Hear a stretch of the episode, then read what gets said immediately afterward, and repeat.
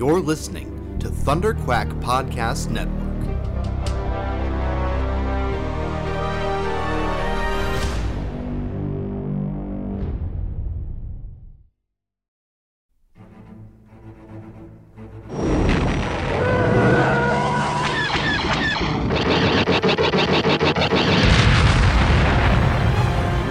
Ha! Got him!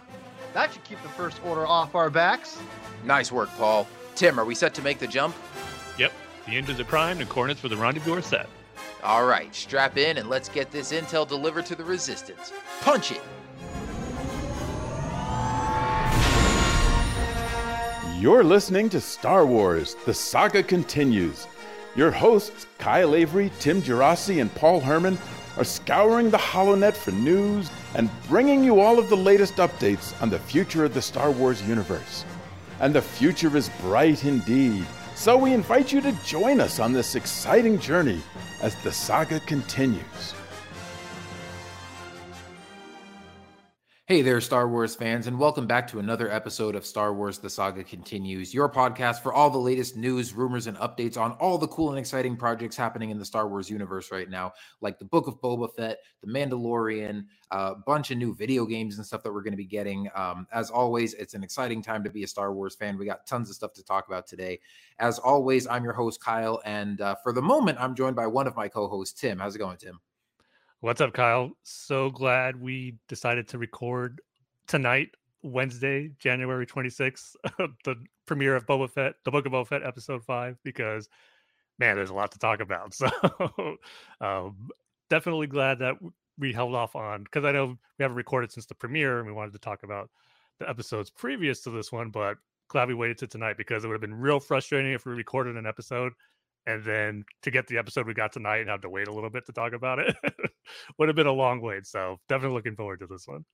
Yeah, definitely. I mean, it might end up being a long one because we've got so many episodes to talk about. Um, and uh, like I said, it's just me and Tim for now. Paul, actually, as we're recording this, Paul is watching tonight's episode right now.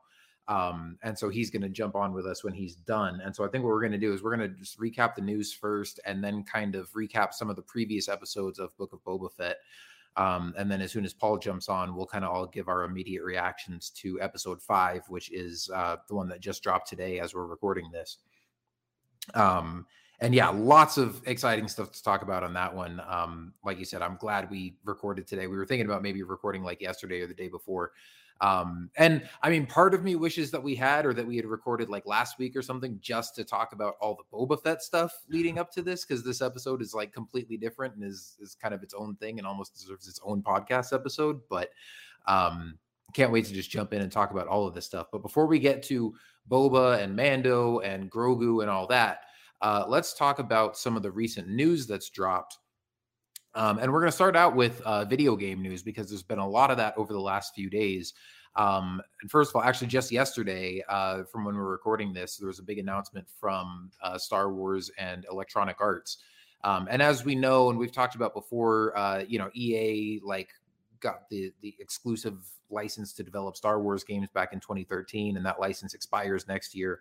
Um, and we've got some other Star Wars games coming from other studios like uh, Ubisoft and Quantic Dream and all that. But um, EA is still making Star Wars stuff, and they uh, announced three new titles that they've got in development. And actually, all of these are from Respawn, um, which is the studio under EA that made uh, Jedi Fallen Order, and they also do like Titanfall and Apex Legends. Um, but I was surprised to hear that just Respawn is working on three different Star Wars games right now. Yeah. Uh, one of which is a Star Wars Jedi sequel um which and this is kind of cool but you know they didn't give a title for the game but i think we had all kind of speculated that the game's not going to be called just jedi fallen order 2 because the the game was titled like star wars jedi colon fallen order and so um it sounds like this next game will be called like star wars jedi something else.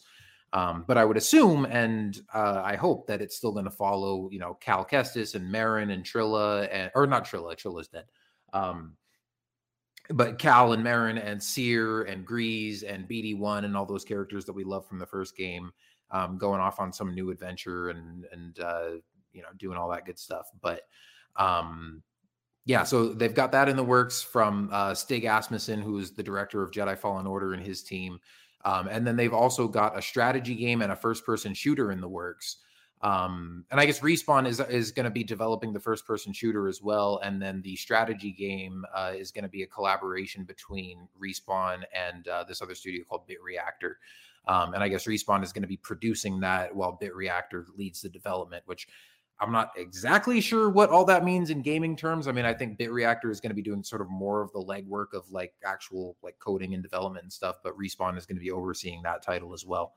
Um, so they're going to be busy over the next few years but uh, it's exciting to finally have multiple star wars games announced and in the works. I mean it's ironic i've heard you know a lot of people talking about like oh man all it took for ea to finally start making uh, multiple star wars games was for their license to be expiring and it's like almost like now they have yeah. to you know they're feeling that pressure like you know oh we, we don't want to lose out to everybody else like now there's going to be competition for star wars games. So now they're they're getting themselves in gear um, so it would be nice if this was the case, you know, back in like 2015 that we had three Star Wars games to look forward to. But nonetheless, I'm looking forward to being able to play all these when they finally come out.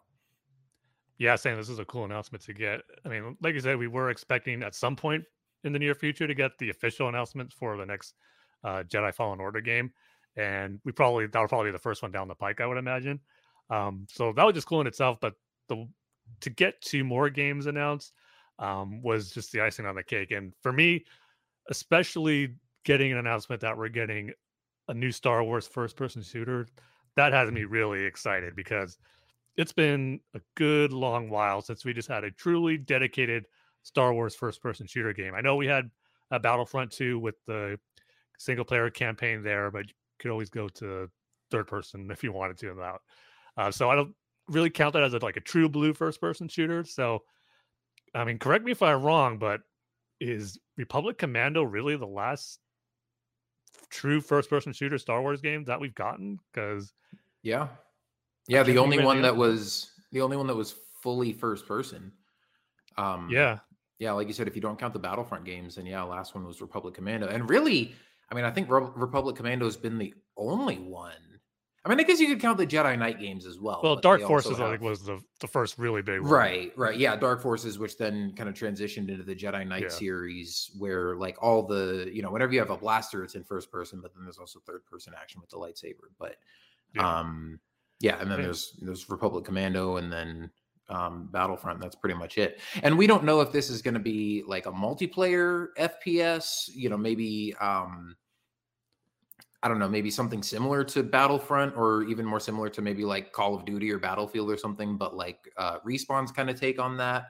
Um well, it definitely something... sounds like there's going to be a single player campaign. That'll be the focus because I believe the game director said in the statement that this is a Star Wars story he's been wanting to tell for a while. So the fact oh, that okay. it's kind of a story base is kind of like his main appeal to it makes me think that it hopefully the focus is going to be single player. But I I'd love it too if the focus was single player campaign. We get a great lengthy single player uh, story in that game, but also a really good multiplayer component with it as well. I mean, that would just be so mm. awesome to get for Star Wars. I mean, because the gra- the way graphics are now with uh, these first person shooters, they're just amazing. And like I said, being so long since we really had a dedicated Star Wars first person shooter, just really gets me excited for the potential that could be with this game, both from uh, a story and narrative uh, standpoint from a first person shooter type game and with some cool cool multiplayer modes because I know I've been really wanting to have like some good Star Wars co-op first person shooter type uh, gameplay styles in uh, in Star Wars that would be so much fun whenever I play like I just started playing Halo Infinite right now. I'm just like barely getting into it, but um, I pretty much I think I started the day before the, this announcement came, so it was almost perfect timing. It just got me excited as I'm playing Halo Infinite, thinking, man, this game looks great. Just imagine getting something like this with Star Wars, and it's it'll be really cool. And dare I dream, as we were talking about Republic Commando being the last true blue first person shooter Star Wars game, just I cannot help but imagine and want this to be a Republic Commando sequel. what if they decided to go that route where they just do continue, not necessarily continuation. I mean, it would be great if it's Delta Squad again. That would be awesome. But even if it's like in that same mode or, or mold of that game was, and just have it be like a really full, like instead of the three AI computer control players, you get a four player co op uh, story based Star Wars experience with the Republic Commandos or a, a, different type of trooper squad. Um, again, with me loving clones, you know that's what I'm rooting for the most. That would be set Mhm. in Clone Wars era with Republic Commandos or a different squad of clone troopers. Um, just something like that. That would just be really cool. So, yeah, that was Heck, the big. I mean, sorry, well, they could they could even do like a Republic Commando almost reboot slash sequel, like all in one. Because if I remember right, I mean the campaign for that game is not super long. It's not really. like yeah, eight eight to ten hours or something like that. And there's so really only like three maps or or missions that you really go on. Yeah, yeah. There's like three locations. There's like Geonosis, and then there's like this derelict cruiser, and then um the final the final mission on Kashyyyk. Um, so it's like if you stretch that out to like a 15 to 20, like 15 to 20 hour story, um, you could have like the first half of the game just be a Republic Commando remake with like updated graphics, uh, updated, you know, gameplay and, and combat controls and all that kind of stuff. And like you said, make it so that you could play it four player co-op um, and not just all AI controlled. I mean, it is pretty cool that like in the single player you get to like control your different squad mates and kind of you know order them around and Yeah, like you're you're, definitely. you're playing single player, but you're utilizing your squad mates, um, you know, as, as sort of as additional weapons almost. Um, but it would be really cool to at least have the option to play that in co-op as well. Um, so you know, kind of just like redo it and, and modernize it and have that be like a remake and just have that be the first half of the game and then just continue the story on from there from like when Sev gets captured on Kashyyyk and then they could go off and rescue him and then it could lead right into yeah, I don't know maybe a mission that ties into Revenge of the Sith or something like that. Um, and even if they wanted to, they could keep going from there and go into the the Imperial era. Um, and you're right. I, I went back and checked that article again, and that um, the gameplay or the the director for that game um, said it's a story he's been wanting to tell for a long time. And also, I had heard some people saying that he, this guy, let me double check his name. Um, it's uh, Hirschmann. It's his last name. I'm trying to find his first name. Um, uh, Peter Hirschmann, um, who was apparently the game director on the original Battlefront games. And so, if he's been, you know, working on Star Wars games since back in that time period, um, because you know the original Battlefront 2 came out the same year as Republic Commando. I mean, maybe that is something that he's been wanting to do for a long time. So, that's certainly one possibility. Um, and you know, like I said, I mean, there's there's tons of different like multiplayer type FPS games that they could sort of emulate, but um, for it to be another, you know, sort of core like either single player or co-op focused, like really story centric game, I think would be really cool because we haven't had one of those in a while. Um, and even like with the Battlefront games, like or at least with Battlefront 2, we had a single player campaign, but it would have been cool to have that, maybe have a, a co-op component. Um, so to have that kind of be the focus, and then I'm i'm sure it'll still have a multiplayer mode because every you know almost every game, especially any time type of like um, you know first person shooter type game, pretty much always has some multiplayer component nowadays. But to have a good balance of both of those, um, but also to have a, a strong story campaign to it would be pretty cool. Um, and whether that's you know a Republic Commando remake or sequel or something in the spirit of that or something completely different, who knows? But I'm looking forward to seeing what they do with that. yeah. I mean, that was the one that stood out to me during the most during this announcement. Just get the fact that we're going to get a new Star Wars first-person shooter. Just has me really excited. Can't say the same for the strategy game because I've never been a fan of RTS games or just strategy games in general. I never really played any of the Star Wars ones, like Star Wars Rebellion, and I believe uh, I can't remember the name of the, one, but that's with the Empire. I can can remember the It's name. uh, of it. Em- Em- Empire at War. yeah, I think that was it. Yeah, Yeah, that was the the PC one that came out like most recently. Um, and I played that for a little bit. Like I I like strategy games. I never really get super deep into them. Um, I usually just play them on easy mode because for me it's just fun to like build up a big army and then just like watch them, you know, wipe out uh enemy bases and stuff and like once you get you know if it gets too complicated and like you're having to manage stuff all over the battlefield and you're getting attacked and you know there's like a lot of pressure and a lot of stuff to manage i don't enjoy it quite as much. But i like just building up a big army and then just watching them you know wipe out the enemy. Um so i'm sure whatever that ends up being i'll probably at least give it a try. Um who knows if i'll get super into it but um it'll be fun to just have that added variety because again especially with you know some of the other Star Wars games that we know are coming. I mean, we've got some other story based games. We've got an open world game. Um, you know, it's just going to be cool to have a whole variety of of different genres and stories and stuff to choose from. Yeah, the only one missing. I've been banging the drum for this type of game is a new Star Wars fighting game. We got to get a new one at some point. Let's... Yeah. Hey, you know what? I'm with you on that one. Um, I never played Masters of the Teräs Käsi, but ever since I played Soul Calibur oh, 4, which, well, yeah.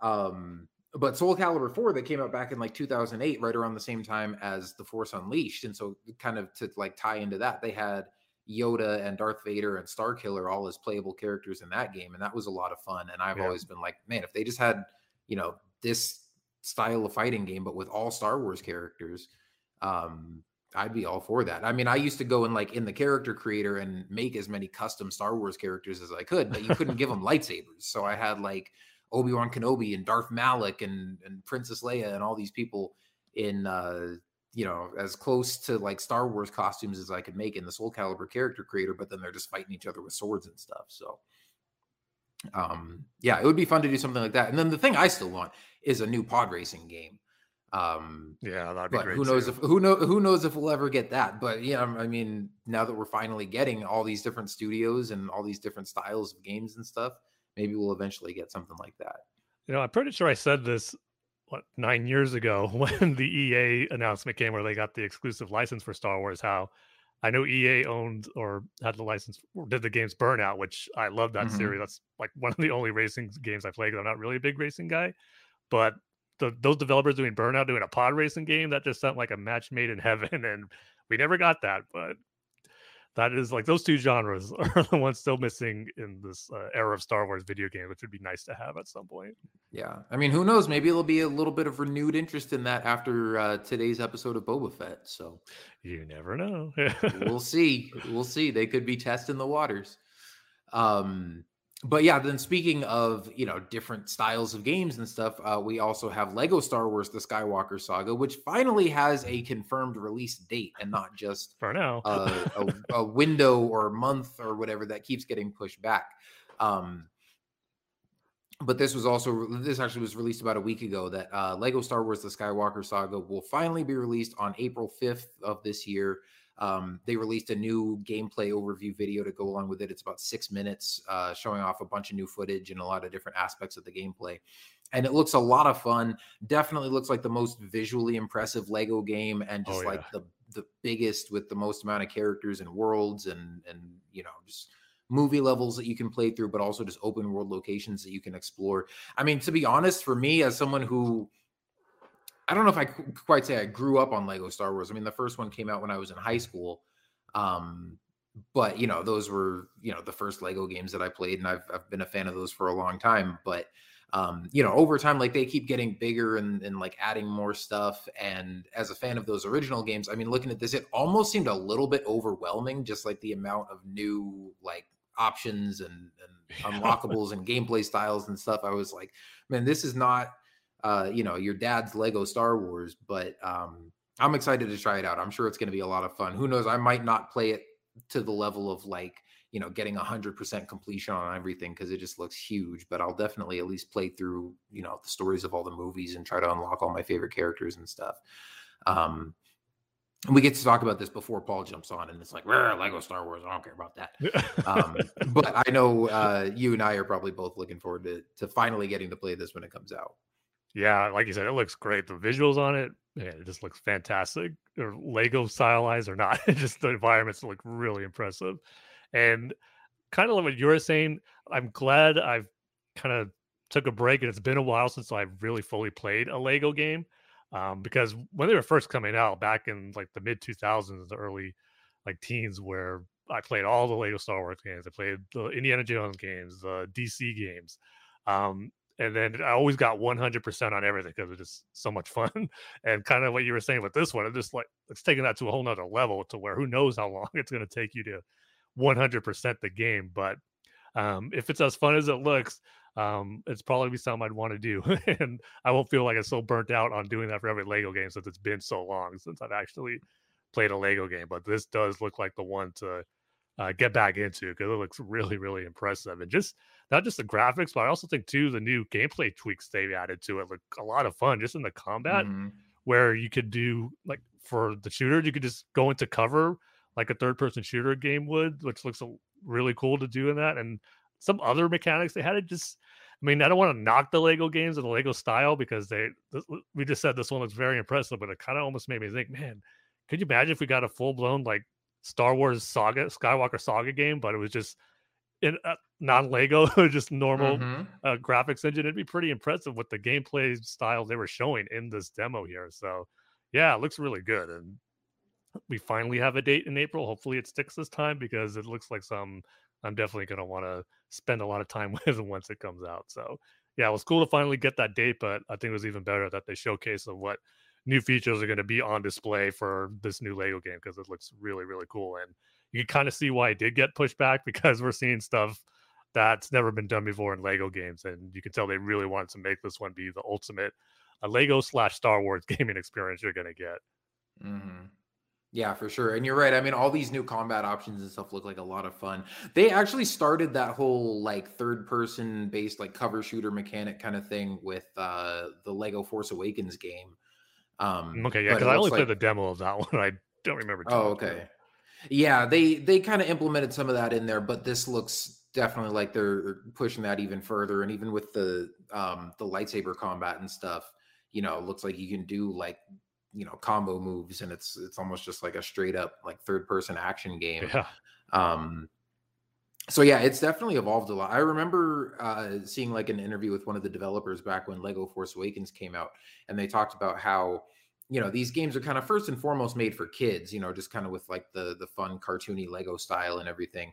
And they're like back when lego star wars first came out like games for kids were made to be like more simple and like easily approachable and stuff like that. And nowadays you know most kids are into video gaming more than their parents and you know kids are playing all these complex games and you know they're into like Fortnite and stuff like that where you know it's still kind of like fun and cartoony but it's like a straight up you know competitive third person uh you know like multiplayer online shooter. And so um they're like oh we don't have to like simplify it as much. Um you know it can be kind of more of like a straightforward like action gaming experience but still with these like fun lego trappings. So um now it's going to be a lot of fun to you know kind of get to play through all those different play styles. The like the flying and the ship combat looks like a lot of fun too. Yeah. Um so yeah can't wait to check that out when it uh, finally comes out april 5th um, and then last piece of news we've got, uh, we actually have an, another casting announcement for the Ahsoka show, and this is according to a Hollywood Reporter that Mary Elizabeth Winstead has been cast in that show alongside Rosario Dawson and Hayden Christensen and everybody else that we uh, know is going to be in that.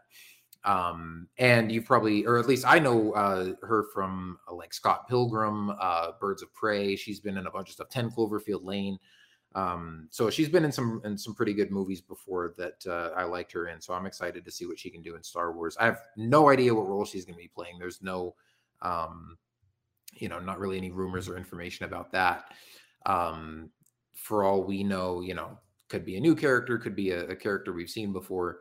Um, but it sounds like they're, uh, you know, they're rounding out a pretty impressive cast for this series.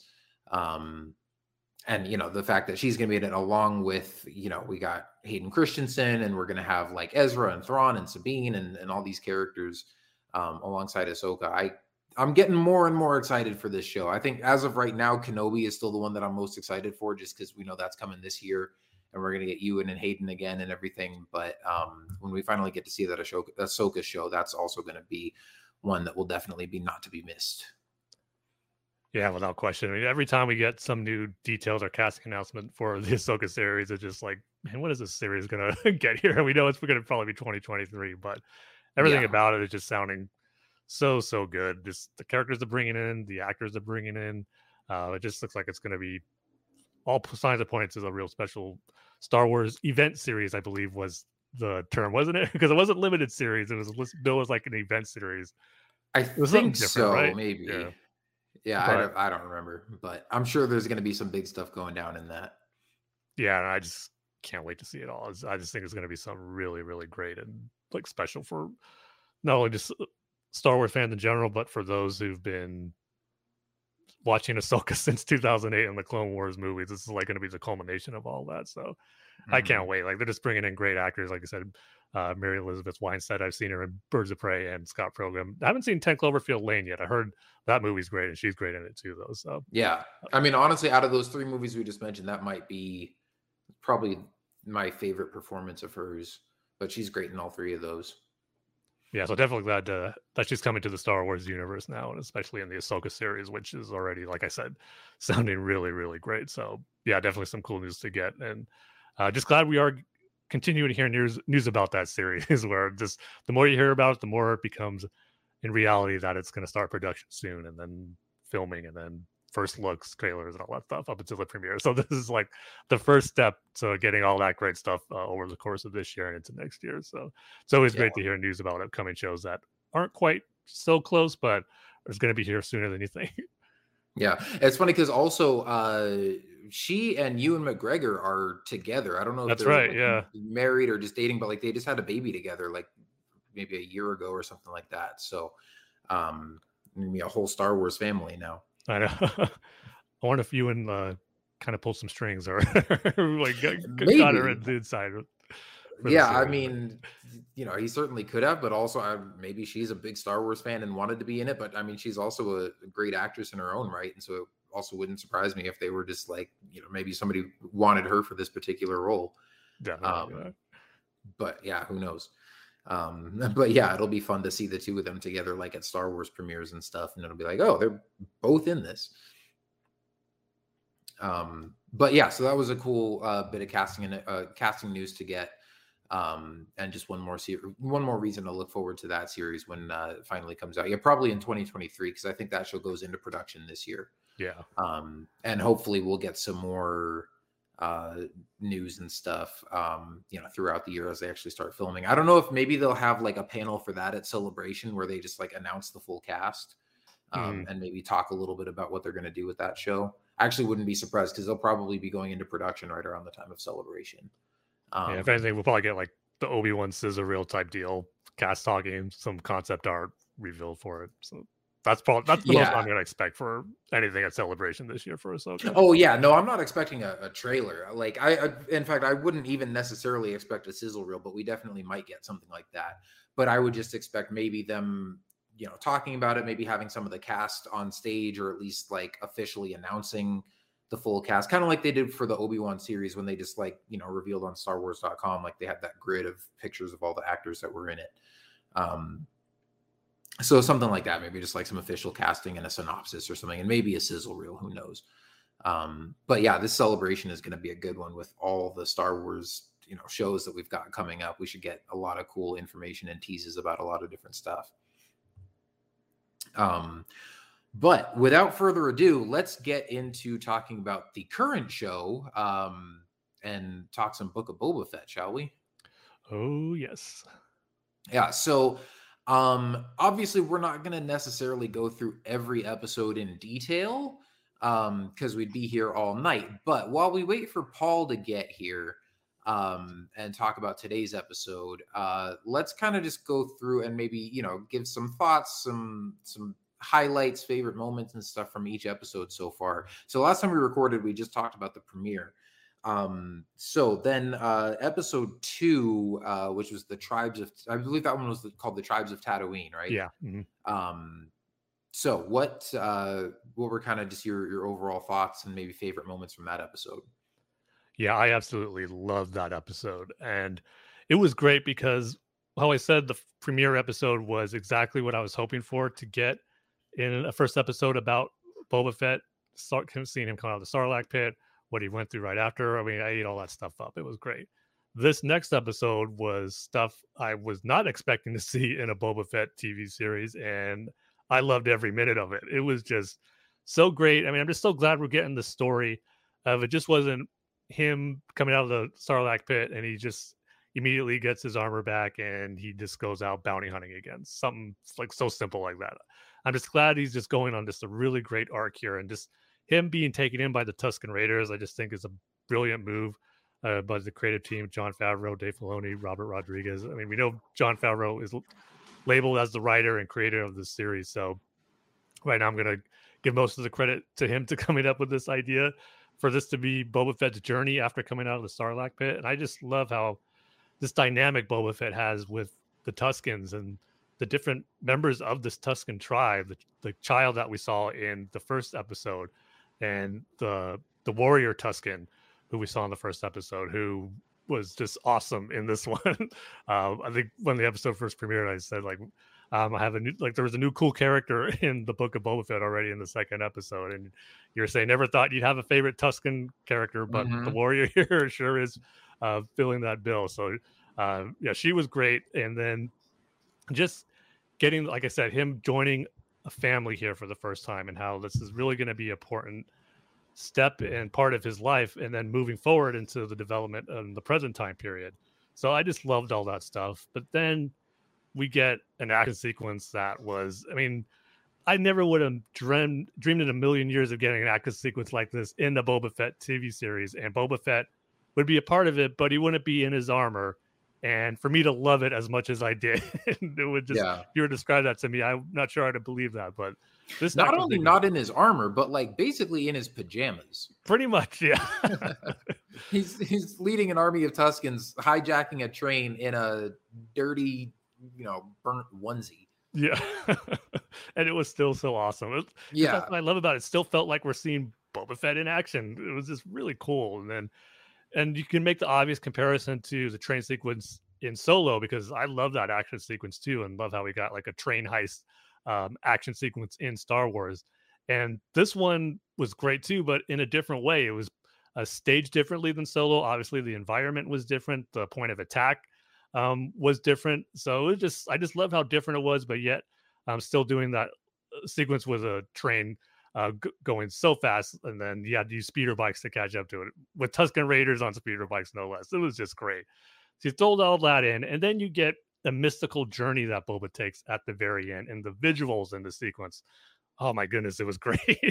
Kamino, Boba Fett in and out of his armor, walking through the desert. It was just really cool. It was on a trip. And then you cap it off with a great sequence of Boba officially joining the tribe of the Tuskens, getting to build um, his own gaffi stick and having a ceremony. It was like the Tus almost like the Tuskens way of building how Jedi's would build their lightsabers, how it was such a mm-hmm. monumental occasion and how I mean, it was a ritual that most of them all had to take part in. It was to see Boba go through that. It was just great. So I absolutely loved this episode. Again, not something I would expect going into a Boba Fett series, but that's part of why I love it so much. Just um, getting the unexpected and having it deliver for you so much is, is just so great. So yeah, this episode was just uh, everything I could have hoped for, or actually not hoped for, but everything that I couldn't love more than getting for new Star Wars content. Yeah, and on top of that, like we see Hutts again. We see uh I didn't Black even mention that, right? yeah. Black, Black Krrsantan making his live action debut. Um, and it's funny because me, you know, Mister doesn't read Star Wars comics. I actually know who that is because um, it's funny. I I had told my wife about like what little I knew about Doctor Aphra. I just thought that would be a character that she might, you know, find interesting because she loves like archaeology and stuff. Um, and Aphra's you know, kind of like this this rogue archaeologist um, who goes off on adventures like finding artifacts and stuff like that. Um, and she's also kind of like a wild card, you know, morally gray, just you know, kind of fun out there character. Um, and and she was like, "Oh, I think I'd actually, you know, like to read that." And my wife's not really into comics or anything, but uh, for Christmas, I got her the first volume of the Aphra comics, and uh, so she's been reading those and really enjoying them. But I sat down like I think it was on Christmas when I got it for her. I kind of just flipped through and I read like the first issue of it. Um, and so I'm like, I, have at least read enough that like I know who Krrsantan is. And so when I saw him show up, I was like, hey, I know that guy. Yeah. um, and I've loved seeing him so far. I mean, if you know me, you know I I love Wookiees. I share a kindred spirit with Wookiees I'm six foot eight. Um, and so getting to see another Wookiee in the spotlight besides just Chewbacca and seeing a little bit of a different side of one who's, you know, kind of more mean and tough and morally gray um, has been a lot of fun to see him so far in the series. So that was really cool. Um, but yeah, I mean, I think I said, you know, like I liked the first episode. It didn't totally blow me away. Um, there was a lot that I loved in there, but like the pacing felt a little slow to me, and I kind of wish that it had spent more time in the present day and not quite so much in the flashbacks because I was more invested in like what Boba was doing in uh Mos Espa and taking over Jabba's territory and sort of what the main thrust of like his his current story was going to be. And I felt the complete opposite with the second episode. Like that episode was also, you know, it was like, I don't know, 70% flashbacks or something. And I didn't mind at all. I was loving every minute of it. And uh, seeing him become immersed in that culture of the Tuskens, seeing them take him in, um, seeing him steal the speeder bikes and then teaching him, teaching the Tuskens to ride the speeder bikes. I mean, it was just one of those cool Star Wars moments that, like you said, Yeah. you're just sitting there watching, thinking, like, man, I never in a million years thought I would see this. See, you know, Boba Fett with a squad of sand people on speeder bikes, you know, riding through the Dune Sea, and you know, just kind of this kind of comedic sequence of them learning to ride them for the first time, where you first have the one that like takes off backwards, and then they're all trying to learn how to like jump between the bikes, and they're all falling off and tumbling in the sand and stuff like that. Um, but then you know they finally get proficient enough at it that they go and raid this train, and we get to see the Pikes again, um, who we've seen in you know Clone Wars and Solo, and uh, you know the the Boba and the Tuskens go and take over this train, and I mean that was just such a cool action sequence. I mean the visuals, the the speed, and um just like sort of m- momentum and just the kinetic energy of all of it was just so like I was on the edge of my seat the entire time. Um, and I would say it's for me, it was even better than the uh, the solo sequence. And I, I mean, that solo sequence was pretty cool and pretty fun. But again, just the the high speed and the intensity of this, them being like you know fighting up on top of the train and like having to dodge the big engine blasts that are like blowing them Yeah. off, and then you know you get the uh, that one female warrior Tusken that comes in, uh, you know, on like basically kamikazes like crashes her bike into it to disconnect half of the train and she like leaps and grabs onto it and then climbs in through the window and you just see pikes start flying out and she's you know going through kicking butt it was just so much fun to see and yeah like i said i was like i never in a million years thought i would have a favorite tusken raider but she was freaking awesome Yeah. um What's great about that sequence too is you know you know what's at stake there. I think that's what adds to your enjoyment of it. You already saw that train just mow down a bunch of Tuskens from that tribe, and yeah when you see the Tuskens and Boba lead them to attack, it's like you're really rooting for them in that sequence just to take out all those pikes and just to see him succeed. And that just I think adds to the enjoyment of um, what makes that action sequence great, not only just from like a stunt or a, um, action standpoint, but just from a narrative standpoint too. It just adds so much to why I love it so much seeing Boba Fett lead this group of Tuskens to pretty much uh, fight for their home, fight for themselves, and to stop these this crime syndicate from killing them. And it was just great to see him take action and succeed in what they were doing. Yeah, for sure. And then, yeah, like you said, for it to all culminate with him getting to, uh, you know, craft his own gaffi stick and officially join the tribe. He gets the robes. He gets the, you know, the little lizard up the nose that leads him on kind of the spiritual journey to, um, you know, get the the branch that he makes his gaffi stick from. And then um, at the end, when they're all, you know, doing the dance around the campfire, that was so cool. I mean, that was one of those things that again something you would never expect to see in Star Wars and then just you know just kind of leaves you breathless and on the edge of your seat with just like how just how cool it is how sort of well executed it is and I mean the way that the music was done and just sort of the ferocity Yep. of the dancing and everything and I mean again knowing uh Tem Morrison and just his Maori culture and sort of the the personal touch that he brings to that um is just you know i mean it, it gave me chills it was one of those i don't know if you've ever had like a, a scene in a movie that's just you know so intense and kind of gets you so wrapped up in it that it like it leaves you breathless and you don't even realize till after the fact like when Mhm. the scene ends and it like cuts to black and you find that you're like breathing heavily and i'm like oh man like i wasn't even breathing that whole scene that was what that did for me um awesome. the first time I watched it. So it was just a, a really cool way to end the episode. Um, and again, something where like, you know, I thought I wanted to see more of Boba in the present day and more of him in the armor. And this episode gave us the complete opposite. And I loved every minute of it. Yeah, so after that episode was over, I was like, okay, if this the whole Boba Fett series is just going to be about his past and how he came out of the Sarlacc Pit and joining with these Tuskens, I mean, sign me up. If this is what more episodes would be like with this type of story, I wouldn't mind a whole series like that. That's how much I loved this episode. About the same time, I knew um, the series and the whole flashback sequence couldn't just be this. So uh, definitely appreciative that we got a whole episode data dedicated to Boba Fett and his life with this tribe of Tuskens. It was just so beautifully done. I just love it so much. Mhm. Yeah.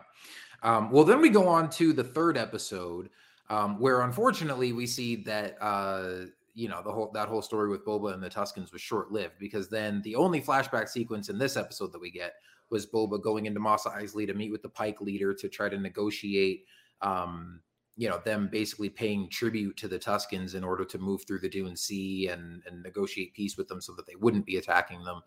Um, and he's like, "Hey, yeah, sure, whatever, but like we're already paying protection to the the Kintan Striders, and so you got to go talk to them." Um, and Boba goes back to the Tuskens and finds that they've all been killed by the biker gang while he was away. And uh, I know people had a lot of mixed reactions to that, and some people were really, you know, angry or upset that after sort of building them up so much and, and really fleshing out this culture of the Tuskens that they then were kind of just like cast aside. Um, and I felt like, you know, I mean, I was kind of okay with it in the sense that like you know, I, I can see why it was maybe necessary to move Boba's story forward. I mean, you also could have maybe done it a different way than just killing them all off. But I would have at, at least liked to see more of a resolution in that episode. Um, I assumed that there would be kind of more to that story, and that you know Boba would then go off to like find who did it, um, or you know, kind of have some some resolution to that conflict. But in that episode, we didn't get any. It was just you know, it was like after after the last episode of having you know 30 minutes of of story of him with the Tuskens. And this next episode, it was just a two minute scene where they get killed off, and that was it. Um, so I would have at least liked to maybe kind of explore that a little bit more, or have a little bit more follow up. Um, but that one did give us a lot more story in the present day. Uh, you know, as soon as Boba gets out of the bacta tank from that dream, then Krrsantan comes to kill him. Um, and he gets his uh his mod biker squad that he you know hired off the streets. Um, comes in and they all fight Krrsantan, and then Fennec traps him down in the Rancor pit. Um, and that was, I mean, that was a pretty cool fight scene. Like, you know, getting to see Krrsantan in action after uh, just seeing him kind of standing there threateningly in the first episode. But I was like, okay, hopefully that's not the last we see of him, which obviously it wasn't. Um, but a good little, at least like introduction to sort of how, uh, you know, threatening and menacing he can be. Um, but also, like I said, I mean, it, it was kind of a big addition of these new uh, new characters and this was another kind of I don't know, touchy subject for some people. Like a lot, people have a lot of varying different opinions on this biker squad. Um, for me, I actually really like the characters themselves with their like their cybernetic enhancements and stuff. Um, and just kind of like this, you know, street gang youth kind of vibe that they got going on. Like I like their outfits, I like their their attitudes. Um, you know, again, just kind of that like rebellious youth type that, you know, they're out there causing trouble, but also like they're, you know, they're being oppressed and they're out there causing trouble for people that are causing trouble themselves. You know, this guy's like, oh, they're stealing my water. And they're like, well, yeah, because you charge like a month's wages for a week's worth of water and, you know, they can't get jobs. And so Boba hires them um, rather than just like, you know, killing them or imprisoning them or something like that. So that was cool to see him you know have the sensibility to be like hey i can use these kids like they've got skills they've got attitude um so i like that he's got his little crew now obviously he's going to need more you know more muscle um to to fight the pikes and everything as we'll talk about in the next episode but um I like the characters themselves. I even like the designs of their speeder bikes, which again, some people have criticized and they're like, oh, they look too weird and outlandish and kind of stick out like a sore thumb. But um, I think they kind of stick out like a sore thumb in the right way, in a way that still kind of feels Star Wars. I mean, we've seen some things like that that feel a little bit weird and out of place, and it just kind of makes sense that in a galaxy like this, like not everything's going to look the same, and um, you know, for these type of characters that are you know maybe a bit eccentric and kind of have their own style and have their their mods and everything, it would make sense for them to kind of have some flashy standout speeder bikes that are not really like stuff we've seen before. Um, so I'm fine with the design of it, you know, the the design of the bikes, the design of the characters. I'm good with all that. The speeder bike chase at the end, oh boy, not so much. Um, I mean, gosh, it felt like they took the the speeder chase on Corellia from the opening of Solo and just slowed it down by put it in slow motion. Right? Yeah, yeah, that's what it felt like. Um, and also, I don't know because Robert Rodriguez directed this episode, and I don't know if this is like a stylistic thing that he does, but I don't know if you noticed, like there were definitely a few times where like just with certain shots, like the frame rate was a little bit weird. Like it almost looked like they filmed it really slow and then like mm. sped it up a little bit or something like that. And you know, like it it reminded me of other stuff that he's done, like Spy Kids, which you know is intentionally kind of like goofy and cheesy and has like you know kind of bad special effects, but like it's meant for kids, and it's like almost like it's like is this is this intent like is this unintentionally bad or was this intentionally done just to kind of make it kind of like fun and quirky and whatever but it just like it didn't quite land for me. Um and yeah at the end of that whole speeder bike chase where they they catch the mayor's uh you know major domo i was just like okay yeah that whole thing was kind of goofy. It was a nice little easter egg the fact that he crashed into a bunch of meilooruns uh you know that we've seen in like rebels and stuff before and uh, again, Meiloorun juice is the absolute most delicious thing you can purchase at Galaxy's Edge. And if you go and you don't get the Meiloorun juice, you're missing out. You got to um, go right back and get one. Pay full price yeah. admission to Disneyland again. Just go to Galaxy's Edge, get your it was, Run juice. Dude, I would. I, I would go to Galaxy's Edge again just to to walk around, see the sights, look at the Millennium Falcon, buy a cup of Meiloorun juice, and leave. It would be worth it. Um, so yeah, that was a, a, fun little touch and a fun little Easter egg. Um, and yeah, like I, I like the characters. I liked Krrsantan, but like I wanted more from. I actually wanted more from the flashback scenes in in this episode, and to at least kind of flesh out that story with the Tuskens more. And then yeah, that that final quote unquote climactic speeder bike chase to end the episode was just not very climactic. Yeah, it's not going to be a surprise that so far this is the weakest episode of the series, but yet there's still a lot that I lived about in the third episode. My biggest disappointment actually is what you were saying about the flashback sequence and um, the Tuskens getting wiped out because I knew that was going to happen at some point. It was just setting up to be like that was going to be a big factor in Boba's motivation for him uh, in the present time period. I knew at some point um, he was going to have he was going to lose the Tusken tribe. But what was disappointing about it for me was that we didn't see it, and I just think it would have packed a little more emotional weight um, I think for Boba and us, the audience, if we actually see the Tuskens get taken out, and not that I want to see them get taken out, obviously, because we come so attached to them, and just in the two episodes that they were in, but just to get more of that emotional impact, I think you really would have felt it if we actually saw them get wiped out. But I know why they didn't. They're kind of playing up the mystery that it, we know that it's not the bike. It wasn't just the biker gang that did it. Um, either whoever wiped him out was just put that biker gang's logo on there to throw Boba Fett off, or they were hired to do it. But as Fennec Shan, Fennec Shand said in the next episode, is that to the fact, do you really think a Klatooinian biker gang would be able to take out that group of Tuskens? And so, um, yeah, so that's definitely not something that where I know going in or after seeing that episode, I know what they were going for. They're trying to create a mystery, but I just think it would have been more impactful if we actually saw them get taken out. Just for what you were saying, how how spent so much time we spent with them in that second episode, and just what a great introduction they had in the first. It would have definitely felt uh, more had more weight to it if we saw it, but uh, we'll see where it leads. Because I definitely don't think that story thread is over. I think we are going to circle back to it within uh, these last two episodes because I don't think all those Tuskens are wiped out. Uh, we didn't see the body of the child Tusken and of the Tusken warrior. And... Well, we didn't we didn't see the Tusken warrior, and we didn't see the body of the child. But when he throws, like when yeah. he, he piles the bodies and burns them, and he has that sm- the, like the small stick that he throws on there, that was the same stick that the kid was like whacking him with. It definitely beginning. was. Yeah, um, at the same so time, think, it's like. I mean, to me, I took that to symbolize that like he was saying goodbye to his friend, and that like maybe they just didn't want to show like a dead child on the show. That maybe they thought that would be a little too dark.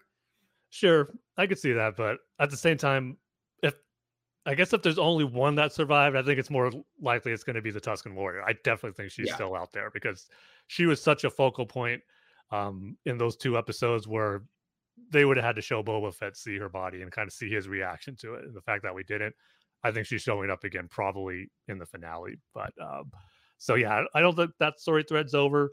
Uh, but at the same time, was a little disappointed that it was kind of that big moment happened rather quickly in the episode. And yeah. then, like you said, everything you said about that in sequence with the chase, I agree with. It's definitely going to go down as one of the worst action sequences in anything of Star Wars. uh, but as far as the biker gang and the designs of the bikes themselves, uh, the bikes, uh, I got to be honest, I didn't really care for them. I did think they did stand out, and maybe for on they're on Coruscant, I don't think we'd be talking about, or you wouldn't be hearing too much complaints about it. But just the fact that they're on Tatooine, they do stick out like a sore thumb, and it does look weird. But um, at the same time, it's like I don't get why so there was so much outrage for it. It has caused this whole I don't want to say controversy, but so many people were upset and vo- voicing their opinions on it. When it's really such a small detail in a story in a show about Boba Fett. I mean, are you really going to let the design of some speeder bikes take away from all the other stuff that I think they're just Yeah. really doing great in this series and even in this episode? I love the stuff. I mean, where Boba Fett gets a Rancor.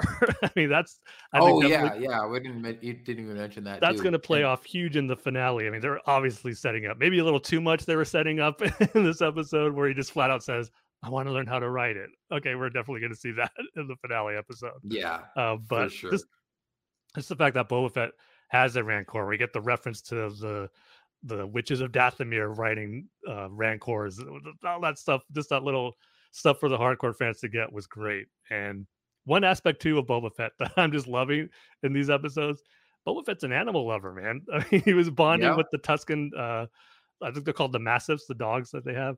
And oh then yeah, yeah. the Rancor, you saw I was getting buddy buddy with it already. And then the next episode, the Bantha, how it was so hard to part ways with it. So I just love that they're making Boba Fett an animal lover. That's just one new aspect of the character that's being introduced in the series, and I'm loving it. So um, yeah, I loved all that stuff. And then uh, again, just pay, setting up for the eventual war that's going to come with the Pikes in this episode as it ended. But yeah, not my favorite of the series so far, definitely. But at the same time, there's still plenty of Star Wars stuff in there that I absolutely loved and what it did for the character of Boba, um, minus some uh, weak action sequences and some curious design choices. But overall, nothing to get up in arms about that I've seen when that episode aired. When it, the I try to I, for the most part, I've been really good about staying spoiler free going into Wednesday nights before I watch the episode. But for this one, I just saw so many people, so many complaints about it without necessarily seeing what it was. So I was wondering what that was going to be, and when I saw it, I was like, "Really? That's it? Yeah, I don't really love it either, but it's nothing really to get so upset over." But I really can't be too surprised with some of these reactions you see nowadays from people. So it's just yeah, one of Star. Wars fans get upset and overreact about things. What? We've never heard of that. Would have thought? yeah. Um, well, before we wrap up with this episode, here to uh, join us with his thoughts on these first couple episodes of The Mandalorian, we have Paul Herman in the house. there he is. Hey guys, how's it going? It is going pretty well. Excellent, excellent. Thank you for uh, letting me jump on later. I know it's kind of jarring when you have like the two you have your your old repertoire going back and forth, and I come in and go, "Hey, let's burn this all up and just tear it all down, and then welcome to me." so, um, no, it's I, I we weren't you know full, full full disclosure to everybody. I was not planning on being on this episode um, until it was Kyle who pretty much convinced me to have my pizza night two days early to do uh, this episode, or just kind of at least watch the Mandalorian episode. And the way it worked out, I was able to kind of jump on eventually. Um, it was funny because after we were done, my wife goes, "Oh, we didn't watch anything else after this." I went, "Oh, I got a podcast to be on." Podcast time. Yeah. she goes, "Really?" I'm like, "I'm like, you didn't say anything. I mean, whatever." It- it was- Conveniently forgot to mention that part. yeah, yeah, exactly, exactly. No, it was a.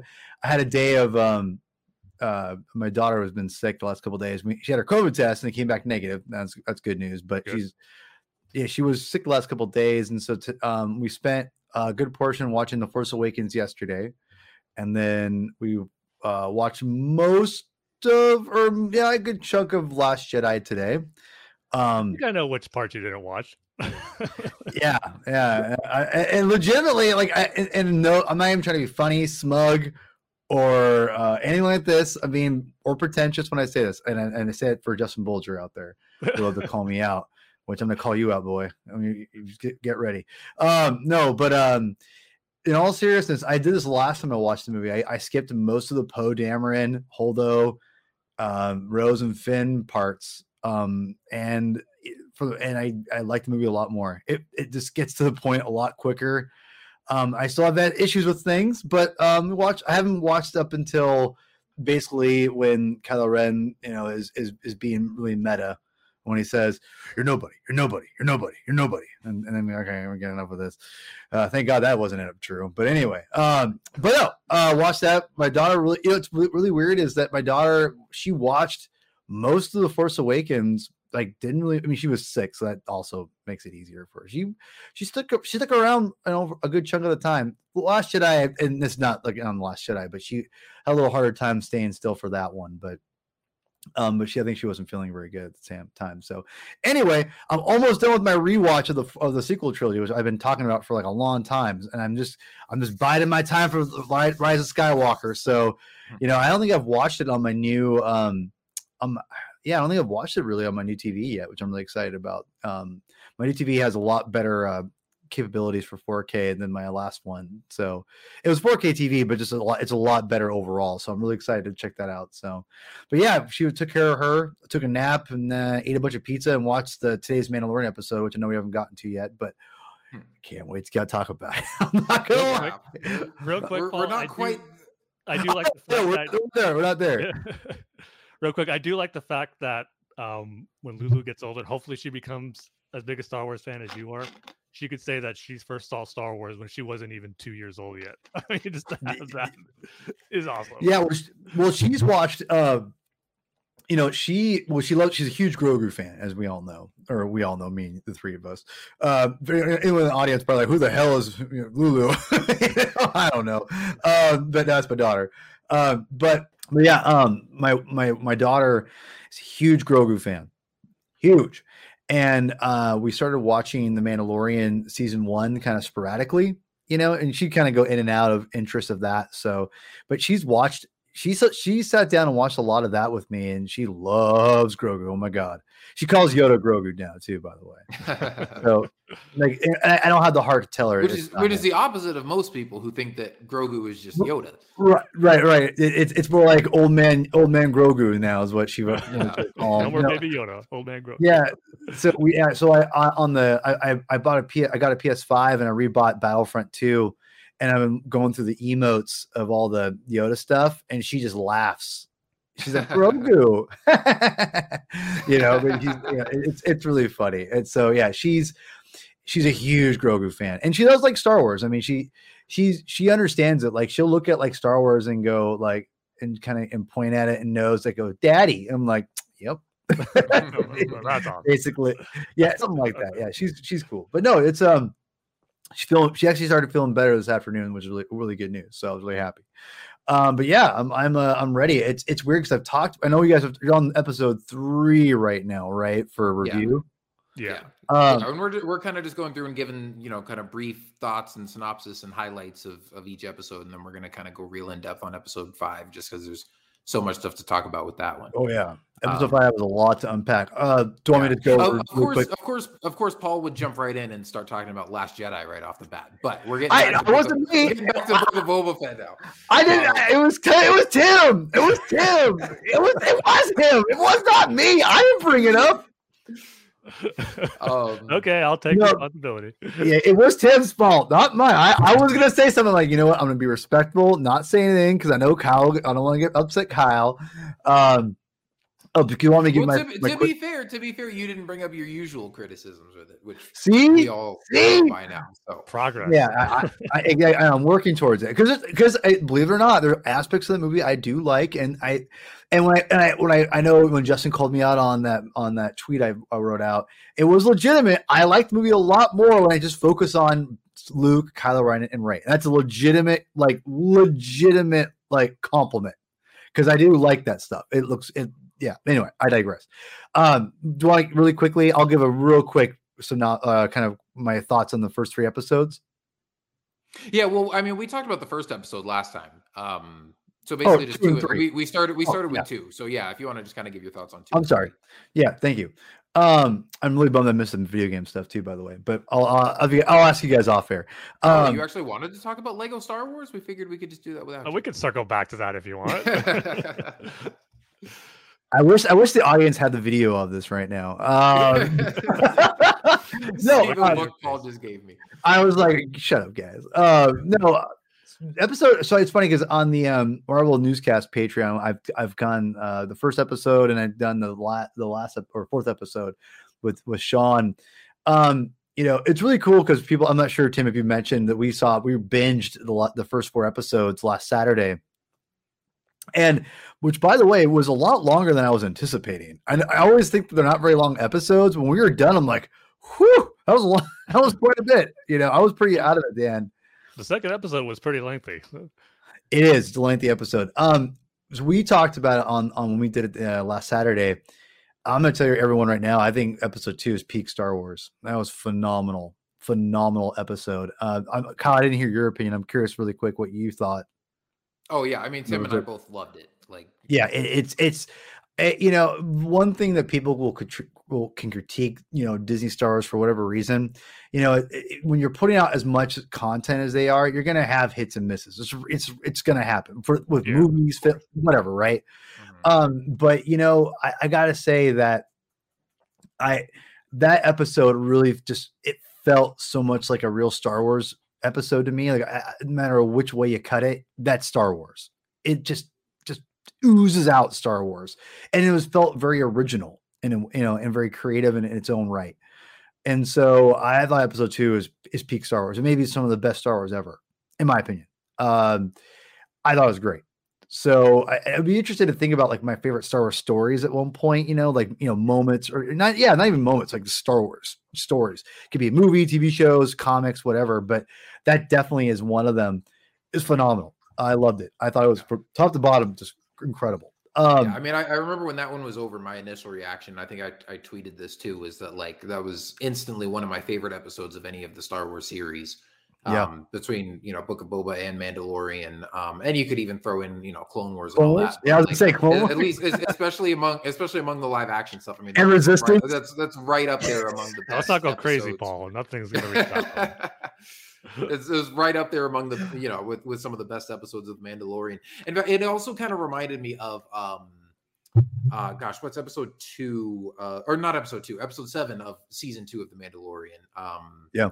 Which is uh, gosh, is that one called Redemption? I I don't know why I'm blanking on the name right now. I'm usually good with episode titles, but the one where they where Mando takes his helmet off in the Imperial base, and they have that other kind of like oh sequence yeah. Oh, that's Um, so good. So on good. top of like on top of the imperial trucks with the rhydonium and that's that's one of those episodes that is like doesn't have a lot of big reveals like you know in a season when we got luke and ahsoka and bo-katan and krayt dragons like that one kind of Oh, flies under the radar for not having a lot of like big reveals or Yeah. moments like that or anything but just like the action is so good the the uh acting is so good like just the performances the direction the writing just the execution of of all of it is excellent and that's the same way I feel about uh, episode two of Book of Boba Fett.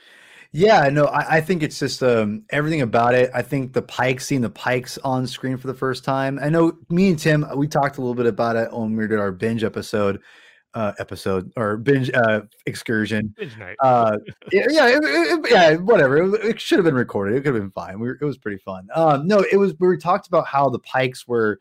It was cool to see them on screen for the first time, and or or not minus Solo. They actually looked a little bit more like the, the Clone Wars versions of the. Um, at least I thought so anyway. no, Um, I think they they to me looked right out of Solo. I don't know if we saw any without their masks on, or Yeah, yeah, like with their, with No, their masks not off in Solo. Solo, and so that might be a, a little bit wide. But I mean, for me, one of my kind of I wouldn't call this a nitpick nitpick with the Book of Boba Fett specifically, um, because I felt like those designs of the Pikes were very close to what we had seen before in live action in Solo. But I like their Clone Wars designs a lot more, where they're a little bit more exaggerated, a little bit more alien looking, um, with like kind of the bigger heads and the glowing eyes.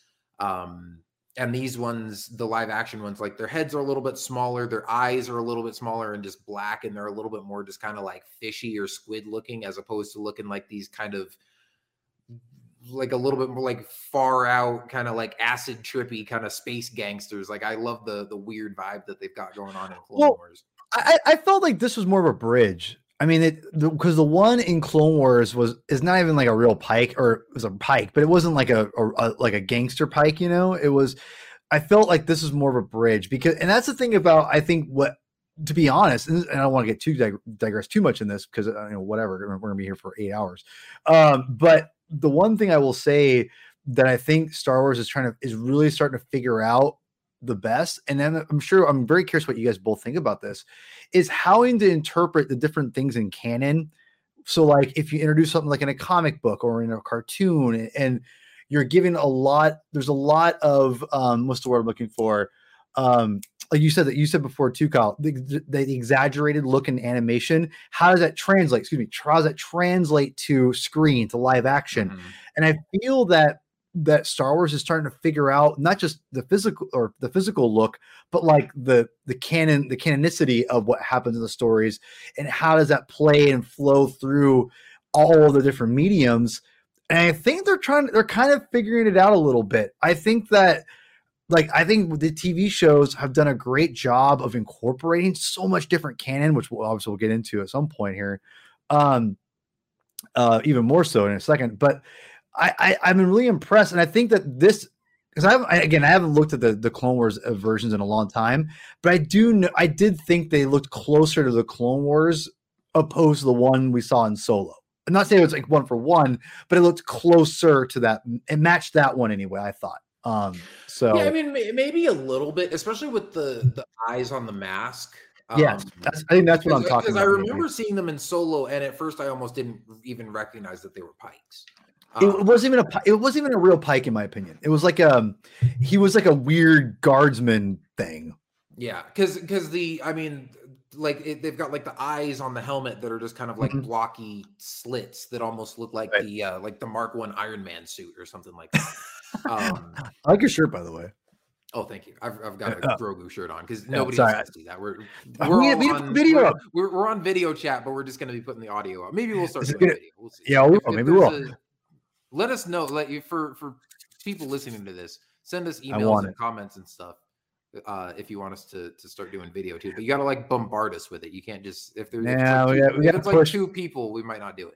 well, Um, um, but but but I, I thought I thought it looked good. I, but I anyway, so so yeah, like the, the the- because they're all helmeted and like the masks that they're wearing in solo didn't even really look reminiscent of pikes. Like they didn't look like pike faces. And so I will say in Book of Boba, the helmets more like the the faces on the helmets more Right. resemble their actual faces, like with the shapes of the eyes and stuff. And so you can Yeah. kind of more tell that they're pikes. But still, I still prefer the animated version, and it is still a bit more just kind of exaggerated and Yeah. Um, but, But- yeah, anyway. but and, back to you know going to Black Krrsantan too. I mean, which again that was which by the way for people who don't know, I'm you know I'm a huge comic book guy. As if you don't know already, which you should, but whatever. I'm not a nobody, but so no one knows who I am. Um, but if you do know me, you should you all know I love comics, and I'm a big Star Wars comic guy, obviously naturally by proxy of that. And Black Krrsantan's reveal I had managed to stay, and again, I, I try to watch these on Fridays because I just I hate Wednesday night reveals. I still hate it even tonight, even though I moved pizza night up just to watch this episode for Kyle. Uh, just kidding. Um, all I I- did was all, I- all I said was stay off Twitter if you're gonna wait till Friday, and then you. And when you said that, I'm like- I was like, hey, it's up to you. you know what? I'm glad I listened to you though. Honestly, um, we'll talk about that in a second. But no, I managed to managed to stay spoiler free on the Krrsantan reveal, and I lost it. I straight up lost it because I loved Black Krrsantan in the comic books, even when I wasn't the biggest Doctor Aphra fan, and that's what he pretty much was in after a while. Um, but uh, his reveal was insane to me, and I like he looked perfect. Again, we're talking. I mean, and one of the things I will say too is again in the comic books, like he looks huge. Like he's even bigger than the comic books, in my opinion. I'm curious of what you would think, Tim, if you agree to that. It feels like he's he's a little bit taller almost than in the comic books. It's in the in the comic opposed to yeah, he's I thicker. agree. I agree with that, but at the same time, how he looked in live action captured that feel like anyone near him would still feel that way. That he's like Yeah, yeah, yeah. bulking Wookiee that you would would- who would stand out amongst other Wookiees, I think too. So I think Right, but- but in the live action. No, display, no, totally. Yeah, and that's what I'm saying. Kind of goes back to what you were saying, uh, you know, about Kyle, how they're more exaggerated. The Same thing with Black Krrsantan. He's a lot more exaggerated. He's a lot taller, a little bit lankier, I would say. Maybe he gained some weight since uh, the comic books into the to Mando, but but in the, either way, I, I think it's meant to be like that. This different iteration, if or not iteration, but you know, you translate it to screen, it has to be updated a little bit. And the scar is there from Obi Wan, but it's not as prominent in, in Yeah. on on screen. But again, this is all I think they're figuring out things to make fans happy and still keep things moving and and not be like you know a complete departure where it's like not the same canon. It feels very natural to me. So yeah, episode two with all the Sand People reveals. I mean, the mythology of the Sand People is incredible. Um, I think with you put that with the Pikes, uh, you put that with the fact you know Tosche Station in Black Krrsantan. I didn't even mention I Tosche mean- Station earlier. That's Mhm. right. Camie. I mean, yeah, I mean it's guys. uh, Episode two is a it's a it's a freaking barn burner, man. It's so Yeah. good. Um, so yeah, I think episode two is peak Star Wars. So I segued that to episode three, which is uh, definitely the most controversial episode I would say of, of the season, uh, even now. Um, I didn't hear what you thought of the episode, Kyle. So I'm curious, really quick. What, what did you think? So I can kind of play off of this. I'm Oh, curious. I know what I I, know what Tim thinks. I, I thought that speeder chase was fantastic and like really. I know you're exciting. being sarcastic. No, I know um, you're being sarcastic. yeah. Um, I mean, I I didn't hate it as much as some people. I I definitely had some criticisms with it. It's my least favorite episode so far. Um, I Yeah. like the design of the the bikers and even their bikes. I just thought the the execution of the the speeder Yeah. chase at the end was just goofy. Um, Yeah. I, I- think I, I I actually I hadn't watched the episodes again except episode one more than once until me and Tim did our, our binge. And I'm really glad I did because um, Tim, I'm not sure if you mentioned this. We we talked a little about it on the ep- on, on I keep saying the episode. We this is us hanging out. I Um, know, it's, they're pretty much the same thing. I know, yeah, pretty much. Yeah, if people don't understand, like this is pretty much how we all hang out and argue. We argue about the same things. I, you know, this is how I am in real life. Um, no, I'm glad I rewatched all this because I, like a lot of people, didn't like the the chase scene, and the mods didn't really feel very well to me, very good. I just ah, ah, whatever. Watching it again, I like the mods a lot more the second time, um, and I accepted them a lot more. I do think the the bikes themselves were fine. They just needed to be more dirty. They look too clean. I think that's my biggest Hmm. problem. And me and uh, my friend, my- one of my best friends, Dave Valdez, aka Fathers Figures on Instagram and, and Twitter, um, we had a good long talk um, the other day, and we talked about that. And he said, you know, I just don't believe anything on Tatooine looks that clean. I'm like, yeah, that's a least not good for point. very long. Yeah. Yeah, yeah, But exactly. I also, I also could buy that like these guys with their gadgets and stuff, and you know, just would be really into their bikes and but they don't have work, Would Kyle. want to keep them clean. Yeah, they don't have work. I, I, I, I, I could go both ways. I, I wasn't like anti that. Like I was, I, I'm actually more fine with them the way they look now than I was before. But I actually agree with with, with Dave about. I do think they should look a little bit more dirty, a little bit more lived in, if you will. Um, but I, I again, I, I thought the episode was fine. Uh, Rancor obviously was was awesome. It, it felt a little my, my actually one of my biggest besides the, the speeder chase we'll get that in a second um i would say my biggest criticism was the exposition dump at the rancor scene when boba and and uh uh freaking machete are talking and uh and, and machete's like oh look at the look at one person and you know and he's like, oh look at me. I want to look at me. Oh that's a good boy that's a good boy. I want to ride him. I want to do this. I want to do that. It's like uh, you know it also it's like exposition dump of like or foreshadow dump i should say of like i'm gonna ride him and i'm gonna do this i'm gonna do that. It's like okay okay i get it i get it. It felt a little too on the nose that they're all of a sudden like he's a he's a good boy. Oh, i gotta go. See you later. And then and then he leaves and and machete's like don't worry, he'll be back. Like the Rancor already misses Boba Fett when he saw him for like literally what 10 seconds. It's like, come on. I mean, I, I don't know. It felt a little a little rushed, if you will. I wish they would they would have introduced him a little bit sooner so we could get a little more time with Boba. But like Tim said, I like the fact that Boba's an animal lover. It seems like we got from the series. But I mean, who isn't? If you, if you are if you aren't an animal lover, you don't deserve to live on this planet. I'm just kidding, mostly. Um, but um, but no, I, I- that was probably like my besides like the chase scene was my. It's a nitpick, but it's still I kind of thought it was a little too on the nose. But that's me being you know nitpicky. But I love Machete being a Rancor keeper. That's rad. Uh, anytime you see a Rancor is rad. So I mean we're good. So um, Yeah. I loved all that. But get to this, the chase scene. I'm not sure if you what you, if you said this or not, Tim. But one thing that I had mentioned, and I think you agreed with too, and stop me if you if you if I'm wrong here, Tim. But I think the, the main problem wasn't the speeders or the or the bikes.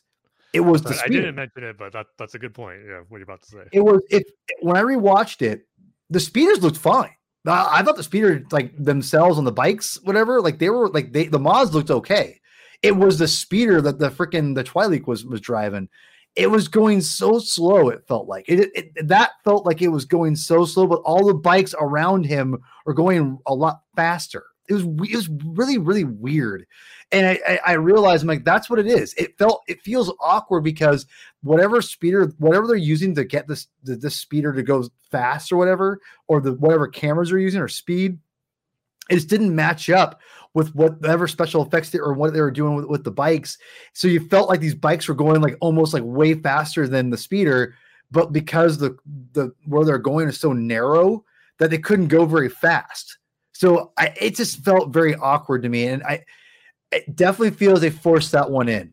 It definitely comes across that way to me. So um, it's watching it again. It's not great. It's not executed well. I don't think it's as bad as people are making it out to be, but maybe I'm an apologist. I don't know. I I don't know. I the mods don't bother me anymore as much, to be honest. Um, so I, am fine with it. But yeah, I thought episode three was a lot better the second time.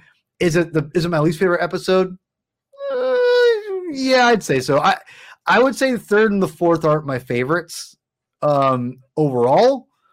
Um, the fourth it has its own issues. We'll get to in a second. But I thought the three wasn't as bad as what people thought or were saying it was. So that's where I, that's where I'm at.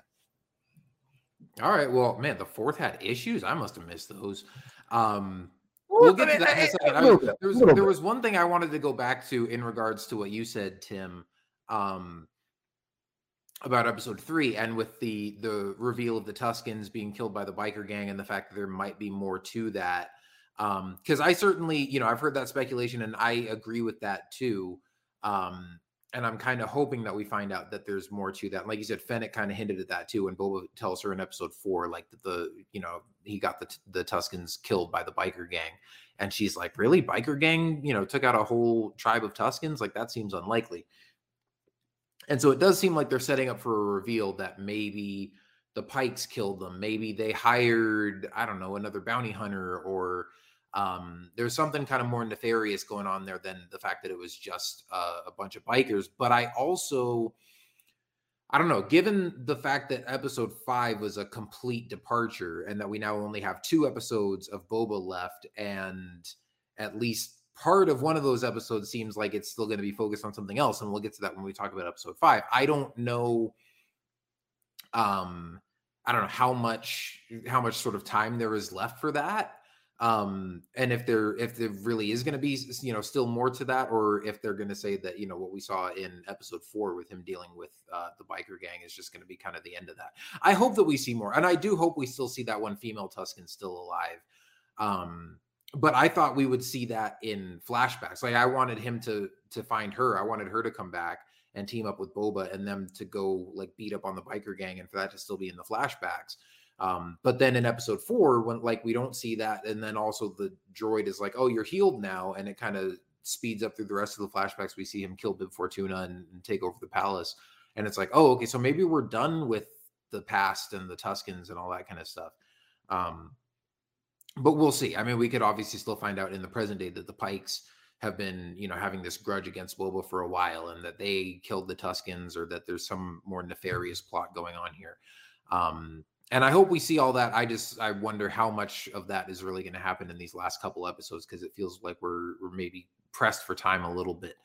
Yeah. Um, but we'll see.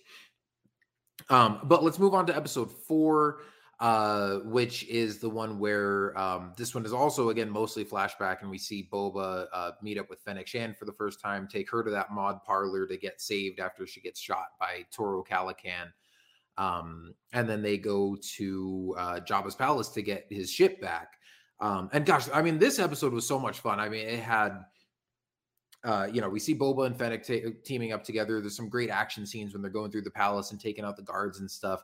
We get that one chef droid, uh, General Clevis, as the internet is calling him. um, that was so much fun. I don't know about you guys, but like when I was watching that for the first time and he started spinning those knives, I literally just went General Kenobi. um, and then we get the little uh, the rabbit droid from Clone Wars. Um, seeing that in live action, that was you know just so much fun to see. Fun little Easter egg there.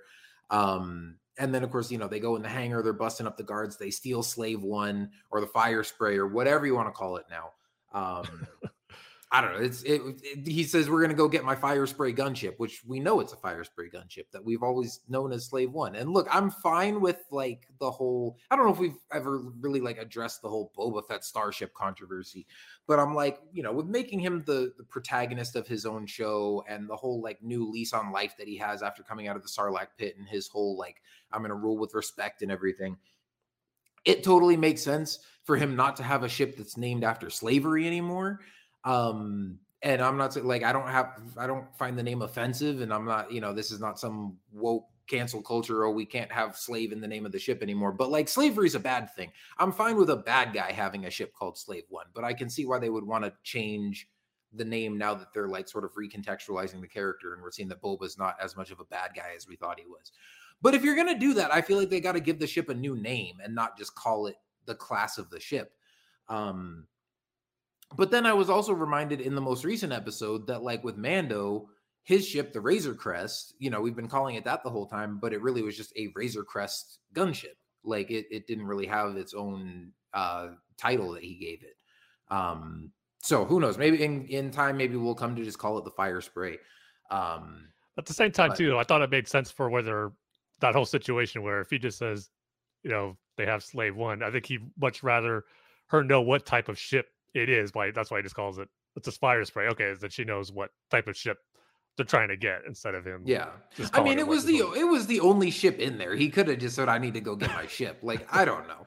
Um, I think I think people are you know making too big of a deal of it, you know, one way or the other. But whatever, they go to get his ship. It's still an awesome ship, make a big regardless. deal of things. And and and whatever you want to call it, seeing it come down from the sky A- and wipe out the spray biker gang, and then drop a seismic charge in the Sarlacc pit. oh those were god! Two of Come my on. favorite moments of this of the show so far. Um, just freaking incredible, man! Like it, was- it, it was worth the price of admission just for those two moments of seeing him come down in the ship and just just mowing down the biker gang. That's And Boba then- Fett, maybe. Yeah, and then with it's funny because then he goes to the Sarlacc and he's like, "Oh, my armor's in there," and I was like, "Well, we all saw him crawl out of the Sarlacc pit with the armor still on, and then the Jawas stripped it off, and maybe he was just kind of delirious or like just doesn't really remember that." Um, I that's what I, again rewatching all together, which I, I recommend people do. I think a lot of people don't like um Book of Boba Fett as much as Mandalorian because it's a little bit more, you know, um Mandalorian's more linear, you know, whereas Book of Boba Fett with all the flashbacks is kind of all over the place and it's a little jarring going back and forth maybe for some people or whatever, but it just it doesn't flow maybe as well episode to episode as well as the Mandalorian does. But if you binge it like we did, I, I have to say, or at least watch a chunk of it, chunks of it at a time, maybe flows a lot better, in my opinion. I don't, Tim. I'm not sure if mm-hmm. we talked about that at all, but I, me personally, which is hilarious after today's episode, it really feels like the you could the first four episodes should be watched like in a row or something along along those lines because or the first three chunk and then like maybe the maybe you know whatever but the first four episodes all back all together even though it's it is long if you watch it all like like that it does flow pretty well and i feel it just it makes every episode a little bit better maybe. I know it sounds kind of weird but it, it really does uh, which i don't think i mean you can binge mandalorian but Mandalorian, like it has, it flows fine, but I really do feel a Book of Boba Fett feels better, like long form, watching these episodes all together, back to back to back and to back. and I would agree with that for sure because like and you know some people have complained like oh there's not enough action or it's too slow or it's too much time on the flashbacks or whatever. And I to me it feels like especially when there's you know maybe an episode where like there's not a lot of you know big stuff that happens in that one episode or maybe it's not the best episode on its own it does feel like it's kind of a it is like i feel like the show's a bit of a slow burn and then it's taking its time kind of building towards a big payoff. And when we eventually see boba bring in his bring in his hired muscle when we see him team up with mando and hopefully some other bounty hunters and familiar faces and they all team up to uh you know fight off the pikes and and have their their kind of big battle for for Mos Espa and control of Tatooine. Um, it's going to be really cool to see, and it's going to be worth this whole payoff. And Boba is going to be just as much of a, a cool butt kicking, you know, armored warrior as We've seen him, you know, in his his couple episodes of The Mandalorian and stuff. And Well- uh, you know, I mean, for for people that say like, "Oh, Boba's too soft in this show," or or he's not as cool as he used to be, or you know, there's not enough action or whatever. It's just we haven't gotten to the good stuff yet. We're gonna see Boba ride in on a Rancor and use his jetpack and use his missiles and absolutely wreck some people. It's just, you know, they they know. I look, the, you know, we've got uh Robert Rodriguez heavily involved in this show, who directed that episode in season two of The Mandalorian that everybody loved, where he gets the armor back and is just destroying all those stormtroopers. So like we're gonna see that again. We're just not gonna see it every episode. They're taking their time building to to you know to all that good stuff at the end. So Tim knows what's coming. He knows exactly what I'm gonna say. What one of the things I, I one of the things we talked about, um, and I couldn't wait to bring this up on the show because a lot of people have complained about the direction and the feel of his episodes. Finally, giving me justification for me saying that back in his episode because I felt I was so alone on saying. Man, like, does anyone feel like the Robert Robert Rodriguez's episode just feels weird? Oh, it's awesome, and it was. I I, I didn't Hey, I love was- it. I was with you at first. Like I that know, I- episode, right. that episode has grown on me. But the first time I watched it, I mean, it was cool seeing Boba again and just the armor, and Agreed, the action, and everything was awesome. It was mostly just the outdoor setting, and it didn't.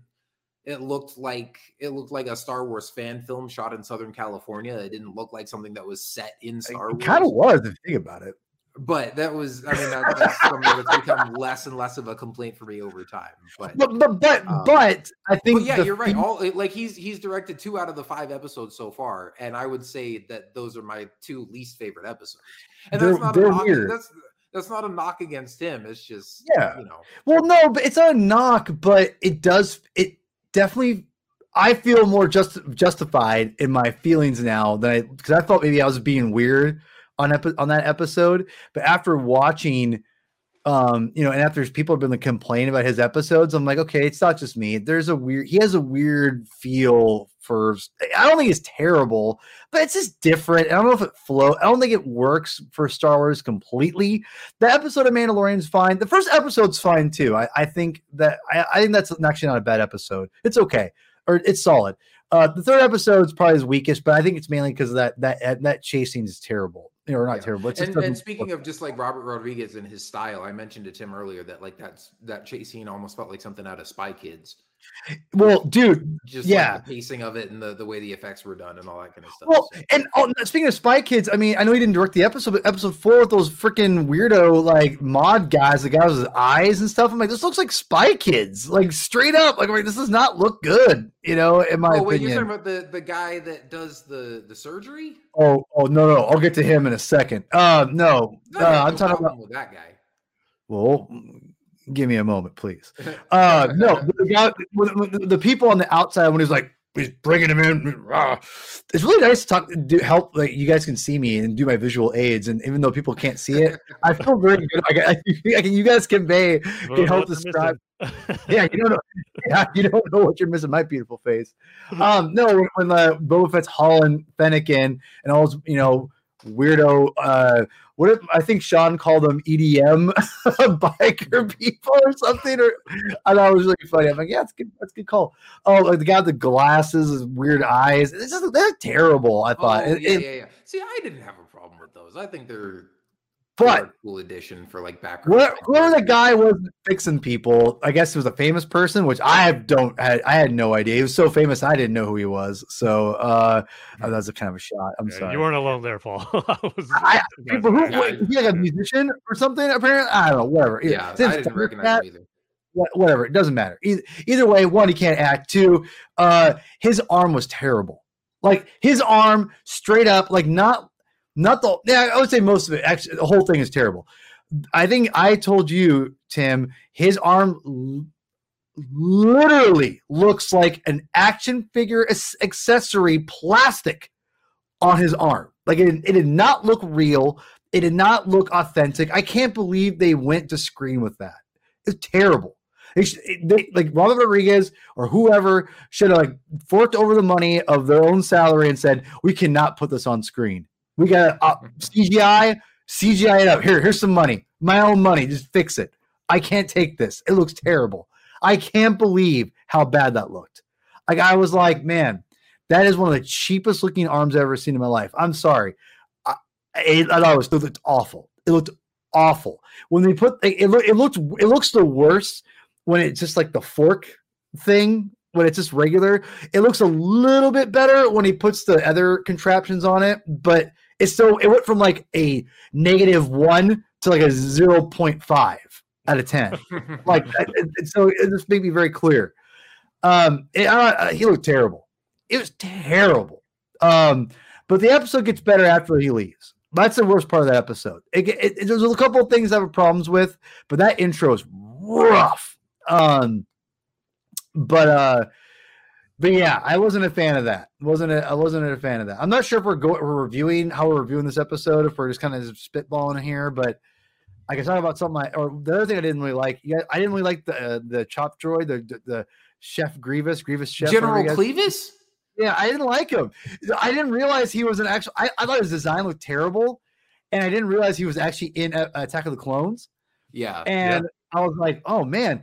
And you know why I didn't like him is the, the coloring of the. Of, I thought his, his coloring looked awful. The gold, ugh, I did not like it. Um, I didn't I didn't recognize him from the Attack of the Clones. But, I didn't uh, recognize him at first either, but. What's the dude? I thought that was. I, I thought that was fun. I I well I like the part. I just didn't it like was worth it. It was worth it just for all the memes of General Grievous in a chef hat that I've that's seen fair. That's fair. well, dude, when, when you have EV9 in the same scene, like uh, I'm yeah, on, you can't top that. you can't top EV9, dude. Having EV9 show up and sound just like EV9, even though rest in peace, you know Richard Marquand is is passed on. Um, he sounded he sounded perfect. And it was awesome seeing EV9. I loved EV9 when I was a kid. I, he kind of that droid creeped me out in like the best way. Like he, I, I, was intrigued by him, but he kind of always scared me a little bit. He was just a little creepy. Um, so seeing him show up was great. And the rabbit droid from um from you know you said the Clone Wars that was a great deep cut. Like that was great. Mm-hmm. Um, and, I, and, it's funny, you know, we talked to, again. I, I, keep going back to the Patreon episode with Sean. We talked about this episode. He didn't really like it, and I said, you know, that one was it felt like more of a a deep cut for the fans you know, like because you had you had the Attack of the Clones droid, which I later found out more so, but you have EV9 and the Rabbit droid. It, just felt like again that felt like a lot more fun to me, and I, and I know a lot. Of, he kind of talked about how that felt out of place, that whole scene. And I said, you know, one of the things I really appreciate about Star Wars more than I do about Marvel in in, in general, as far as their live action stuff, is that Star Wars really feels all ages to me, whereas Marvel always seems a little bit more adult. Like I say that in a sense to where it's more like I'd say 12, 12 or 10, 10 and above. Yeah, kids can six and over can see it, you know, whatever. But I think that like it that stuff, like the the whole scene with the rabbit droid, that's more for the kids, for like, you know, the the five and the six and mm-hmm. eight year olds and things like that, which I think Marvel kind of they kind of miss out on a little bit. I think I think it's really cool that Star Wars is really bronze itself a lot better, where you can kind of have a little bit of everything. And Marvel doesn't really have the ability to do that, so to speak. And I don't know. It was really, it was kind of, an, it kind of was a throwback to the prequel trilogy a little bit to me. And I thought, yeah, I mean, like Mar- Marvel doesn't have a Grogu. You know, they don't have like the little fun, kind of stuff. They tried, they tried Baby Groot, didn't work. Well, actually, I guess fine. no. I guess you're right. That's true. I I mean, I freaking love Baby Groot. But yeah, but Baby Groot, but, but dude, Baby Groot's like he's fine, but he didn't resonate with kids. Yeah, hmm. not on the same level as Grogu. There's yeah, no yeah Grogu's, I Grogu's like uncanny. Like it's nothing that will ever match Grogu ever yeah. again. Yeah, but yeah. but even but even like I would even say even like twenty percent of Grogu I don't think is accurate for Baby uh, Groot. Baby Groot was just. It, I would was, say so. I mean, he was pretty big back when when Guardians Two came out. It's just, when but also he, you know, he ended, he was.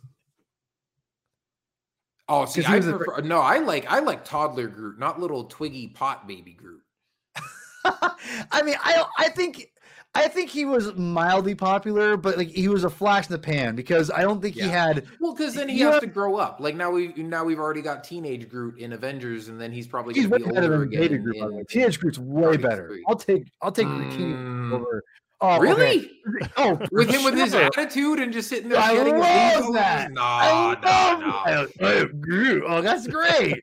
I'm sorry. All right, not a Marvel show. Anyway, um, yeah, I, I, I, but I did appreciate. I just appreciate the fact that Star Wars is able, even in the Book of Boba Fett. and Again, I, re, I was rewatching um, Mandalorian season four with uh, Lulu, and you know the episode where he goes to that village. It very is heavily aimed at the younger audience, you know. And again, like I just watched Hawkeye, and Hawkeye is great. I loved Hawkeye a lot, but that has nothing for little kids to watch to keep them in, invested. Really, it's I mean there is because it's got you know uh, Katie um Sack uh, not Sackhoff um oh my god whatever her name is um, Steinfeld. Seinfeld. No, me and names. Uh, it- you know, I think kids, you know, the younger someone is, the more kids can identify with them. But like, I mean, episode four of season one of Mandalorian Sanctuary, it's a you know, it's really aimed at younger kids, and I think that's one thing Star Wars. And I give I give credit all George man for the prequel trilogy. He really showed how powerful it is to, to aim for that audience, that younger audience like that. And I'm glad we're we're, we're not like just be like, no, we're go all dark all the time. It's like Well, just that philosophy talking about George Lucas wanting to make sure Star Wars for kids. I mean, Dave Filoni is carrying that torch. He even said it on the behind the scenes specials that we got on Disney Plus. How George Lucas instilled to him, you got to make this for kids, like first and foremost, pretty Mhm. much. And he's definitely, uh, to your point, Paul, having that balance too throughout the course of both series. I would think. Absolutely. And I, I you know what? It's only, I- think Marvel is just, you know, has their own thing going on. And I, I think that, like, as I feel like it's almost like a, it's like as you get older, I think kids get more into Marvel. And I'm saying, I don't think they'll get less out of Star Wars, but Star Wars is just a, such a family thing. And then maybe that's me being biased or whatever, because I always associate with family. But it definitely always, even with the original trilogy, always felt like a family movie. Everyone could sit down because I'm not sure everyone loves Marvel stuff. I mean, I mean, everyone loves Marvel. It's Marvel, but I mean, like, I don't feel like the whole family, like from like four years old on, could all sit together and watch like you know a Marvel film.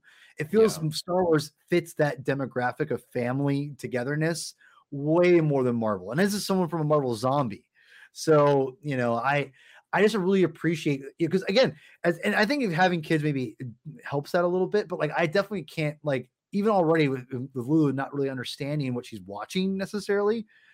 It's really cool to be able to share this and, and watch this with her and know that there is some kind of investment with her already with that. You know, there is, it's really cool that I can sit down and right now my wife and I just watched Bo- Book of Boba Fett, but like, you know, 10 years from now, you know, or six years from now, when she's, you know, seven or eight or whatever, whatever how old she is, uh, she's two, she's almost two.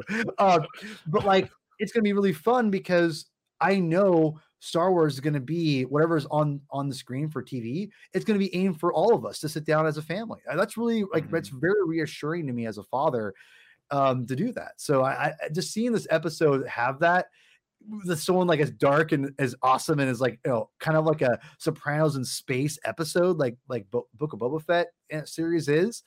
It's it's really reassuring we're gonna have those moments, and I felt it wasn't out of place necessarily. It was it was good. So Yeah. I did thought. Was I mean, a I little- will say it felt a little goofy. Like I loved seeing the rabbit droid. I loved, you know, Boba chasing him through the kitchen and stuff. And it was just fun seeing that thing in live action. It was a little goofy when like he finally caught it and he's like holding it up by the neck and he's like, Do you know who I am? I am Boba Fett. And the droid just like cries and like shuts off. And Boba's just like, Oh, okay. Like it was that was a little I don't know. Or like like that that was just one of those moments that kind of pulled me out of it a little bit, but like it was still fun. And I always, you know, I love those Easter eggs of seeing Clone Wars droids and background characters and stuff coming into live action. So um yeah, and I mean that was just a, a little fun minor moment in an episode where we get, you know, him getting his ship back and wiping people out and dropping seismic charges into the Sarlacc pit and uh, then in the present day, you know, just that flex of like inviting all the the crime families to dinner on top of his Rancor pit. Um, you know, when they're like, uh, "Well, what prevents us all from killing you and taking what we want?" and the Rancor claws come up from the floor, and it's like that. That's what prevents you. Um, and of course, you know, and seeing Krrsantan in the bar ripping the arms off of Trandoshan, and I was just like, you know, at the beginning of that scene, I'm sitting there watching it. I'm like, oh, Trandoshans and Wookiees, it's about to go down. Yep. I Um, mean, just seeing that live action was so cool. Just knowing the bad blood that every Mhm. Wookiee and Trandoshans have against each other, and just that look on Krrsantan's face as he's just staring at him. You knew you saw that hatred in his eyes right away, and you knew something was going to go down. It was just Yeah. really cool to see that in live action after reading about it and then seeing a little bit of it in Clone Wars to see that uh, rookie Wookiee uh, Trandoshan rivalry come to head in live action was pretty darn awesome to see. I was really hoping that the one Trandoshan that he ripped the arm off of was the same one that brought Boba a Wookiee pelt as tribute in the first Mm, yeah. episode. and I went back and watched it, and I don't think it is because he's wearing a different outfit. But who knows? It could be the same guy, and he's just in different clothes. You know, those are his his casual street clothes for going gambling. Um, but I think it was one of the heads of like the crime families that he meets with at the end because he was wearing like fancy robes. But I'm like, still, it was it was justice for that one Wookiee that got killed. Like, I don't even know if we mentioned that in the first episode. That was that was like cool to see, just like that bit of lore, the Dark. you know, the the history between the Wookiees and the Trandoshans, but also just because I love Wookiees so much, I was like, man, that's messed up. Well, it, it, in one of the, again, like one of the things that uh, I again, I keep bringing my the Patreon show we did with Sean because he's kind of like the outsider, you know, Star Wars fan as far as like not the mega fan like we all are, and I I love that scene too. I thought it was great because I knew exactly what was going to happen, right? But what's kind of unfortunate is that you know, he was kind of criticizing that scene a little bit, and I said, well, you know, he was why is this guy like you know he's just you know he kind of he criticized it as a random like just you know violence whatever. I said, well, the problem is is that or the thing is that that's actually pretty cool because the Trandoshans and Wookiees hate each other. You know what I explained to him is well, it would have been nice if they would, would explain that to the audience. And I went, that's fair.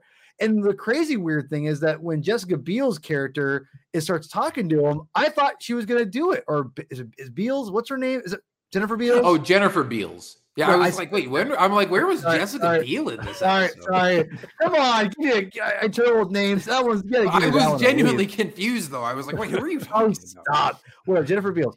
Um, no, but like when she starts talking to him and trying to talk him out of like ripping the arm off, I was like, oh, she's gonna bring up the Trandoshan. She never did, and I was like, Yeah. that's weird. So I do think they they could have really easily explained that to the massive audience that way, and they didn't, which I thought was, which I thought that was a, a that was a mistake. They should have explained that more. But maybe, but I, I didn't care because I loved it. We, I know we all loved it, and also that you know he said you know rip off an arm, but there's no blood, and he criticized that. And I said, well, the thing is too with Trandoshans, they'll grow their arm back. Yeah. So uh, and so it was well again. Would have been nice to know that. I'm like, you know what, that's Which- fair. And I mean, that's not necessarily crucial information. Like, obviously, they just didn't want to make it super over the top, like bloody and violent. Like, and it, it- the camera angle kind of hit it, anyways. Like, the stump of the severed arm landed off camera. It was just like the hand kind of coming in. And then when the Trandoshan fell on the floor, like his shoulder that was missing the arm was kind of facing away from the camera. So they just, you know, they were trying to make it not too bloody and violent. Um, but yeah, I mean that is a fair point because like I was watching that episode with my wife and a friend of ours that came over to watch it with us that night, and I was getting all excited when they started fighting, and they were both like, "Oh, what the heck?" He's just like beating up random people at the bar, and I was like, "No, no, no! Like they're Wookiees and Trandoshans, like they hate each other," and I kind of had to explain that. That was great. Um, that was great. I mean, but I, think- I think that's Yeah. at, at the same time though. And also, like Krrsantan's not a good guy, you know, but it, it Right, does seem right, kind yeah. of random that you know he's just sitting there seeing guys like having fun and just gets mad and decides to go beat him up. But yeah, if you know the history of Wookiees and Trandoshans, that absolutely makes sense. Mhm. Yeah.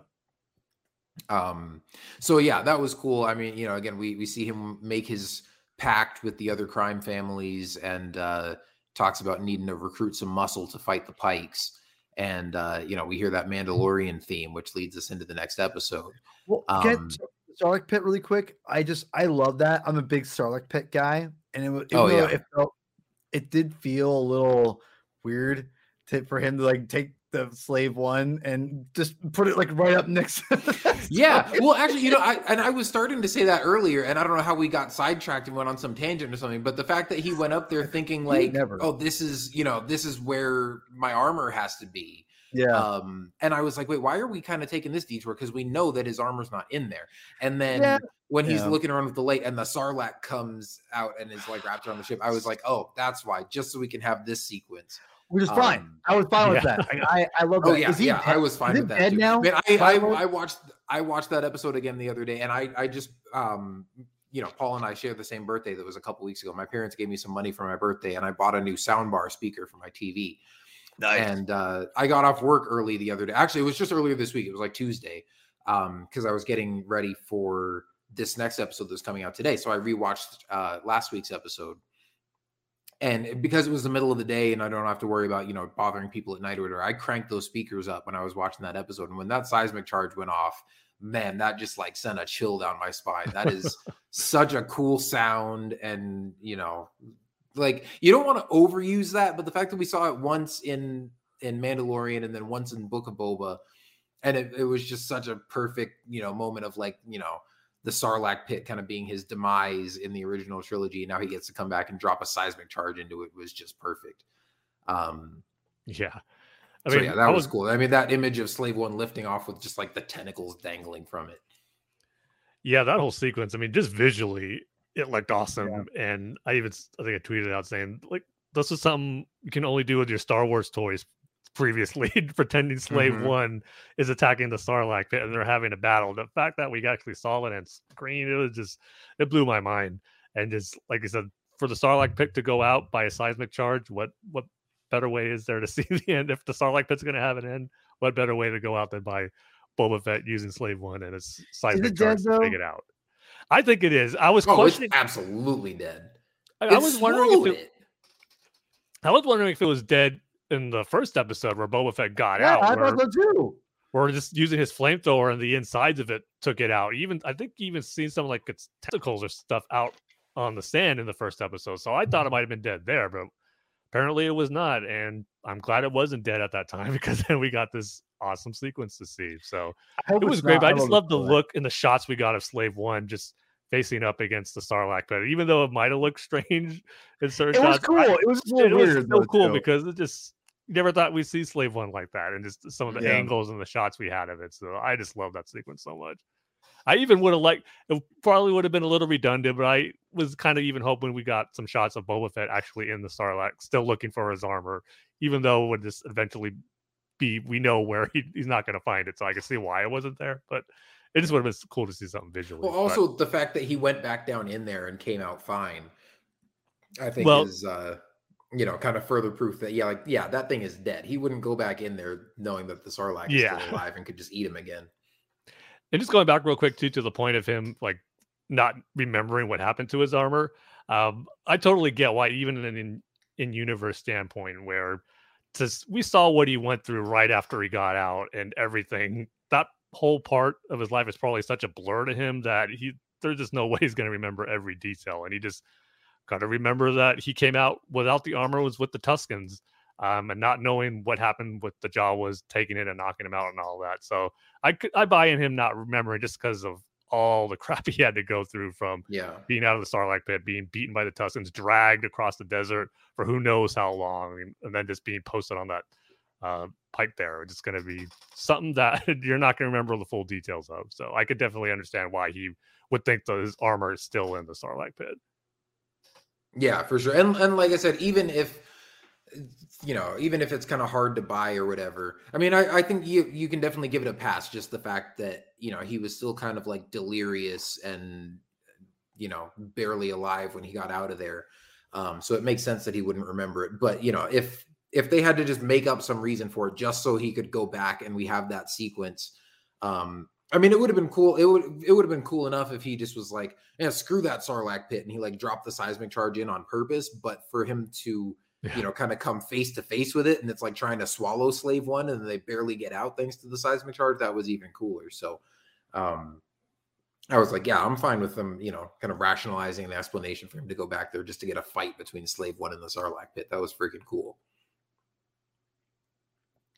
But um yeah so then like i said we, we kind of get to the end of that episode where um you know the pikes are moving in they're trying to take over um, we see at the end of episode three you know they're landing ships and bringing more troops into into tatooine um and boba's like okay at least i made a treaty with these other guys to you know stay out of my way even if they're not going to join me um, so we're going to need some additional muscle to come in and help fight these guys. And we hear the Mandalorian theme, which of course made us all think, oh, we're going to see Din come in in the next episode. Um, I don't know about you guys, but like as excited as I was to see the Mandalorian again, I was also thinking, I'm like, well, you know, one extra Mandalorian is not. I mean, you know, Din's a good fighter. He's got his Beskar armor. Like he could take out a lot of pikes, but like if they've got a big force, they're probably going to need more than just him. Um, and they talked about having a lot of treasure in reserve. And so I was like, okay, yeah, Mando, but who else? Like I want to see Bossk and Dengar and Cad Bane, but also maybe Cad Bane is going to get hired by the Pikes and we'll get to see him fight Boba. Um, so I was immediately thinking of like who else we might see. And I, you know, going into this fifth episode, I'm like, okay, we're gonna see Mando come in, see him get recruited, but who else are we gonna see?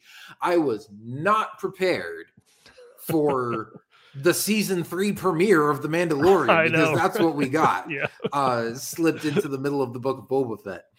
Um gosh, and like I mean, and, we can, you know, kind of talk about that. I mean, that's kind of one nitpick that I've heard some people have with this episode is that it's basically, uh, you know, it, it definitely sort of takes away from the main story of Boba Fett. Um, and this is, I mean, by far seems to be everybody's favorite episode of this show so far. But it's, you know, it, it's the book of Boba Fett, and Boba's not even in it. Like he's just barely mentioned at the end. Um, and so you could say that, like, yeah, it kind of detracts from Boba's story, but I think it more importantly, it builds on the larger story that all these connected shows are telling. Like, you know, we know that Mando and the Book of Boba Fett and Ahsoka, and you know, it's all going to kind of connect and, and, lead into this larger thing. And so, if you're going to bring Mando in, I think it makes sense to show where he's at and what he's been up to since the end of Mando season two. Um, I think you just as easily could have brought him in just to to help fight with Boba and saved all this stuff for Mandalorian season three. Um, but I mean, I don't know, regardless of where they put it and how they chose to tell this story, I mean, just the story that we got in this episode was incredible. And and you know, I mean, I I still had a lot of lingering questions after the end of Mandalorian season two, as far as like are we ever going to see Grogu again? What's he going to do with the dark saber? You know, what's he going to do with Bo-Katan and reclaiming Mandalore? And what happened to Mandalore under the Empire? We still didn't know the exact story of like how Bo-Katan lost the dark saber and what the Night of a Thousand Tears was, and and just sort of what the state of Mandalore was and everything like that. Uh, is he going to get a new ship? Like, you know, I was thinking like, oh, if he shows up in, in Book of Boba, is he going to have a new ship already, or you know, how is he going to get there? Um, and this episode like answered all of that and more. And it's like not only did it feel like a full episode of The Mandalorian, it was one of the best episodes of The Mandalorian, just with all the lore and all the the cool stuff that we got. Um my gosh, like I mean, this one we'll, we'll probably just go through and, and talk a little bit more in depth just because there's so much to talk about. But starting off, where we see Mando walk into this like butcher shop with a, a bunch of I think they're is it Klatooinians or whatever. Yeah. Um they're the, the same guys that were those raiders in the uh in the um the Cara Dune episode in, in season one of The Mandalorian. I think they were those same species. Um but I was like, okay, he's he's walking through this, you know, meat shop. And heck, if anything, if you know, if I had one minor nitpick about this episode right off the bat, it was that this didn't really seem like that much of a Star Wars location. This seemed like they filmed this maybe in like an actual butcher shop somewhere yeah. and just put like they put like Star Wars door frames over the doors and like a couple panels on the walls. But aside from that, this felt like any sketchy butcher shop that you would find some gangsters in in like a gangster movie or something.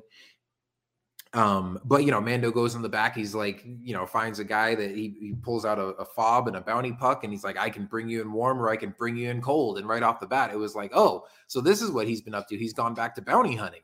And I had a lot of questions like, is he is this just kind of temporarily what he's gone back to? Is he still working with Bo-Katan and he's doing this to try to get resources for them to to reclaim Mandalore, or you know, what is his his sort of motive here? Um, which we find out later he's looking for information that leads him back to you know sort of his clan and more mandalorians. Um but man just this opening fight scene uh where you know these guys all turn on him and he starts taking him out and we see that he still has the dark saber and just you know seeing mando bounty hunting and going after targets and chopping people in half with the dark saber i was losing my mind right off the bat. I was like you know i was not expecting this whatsoever. Yeah. um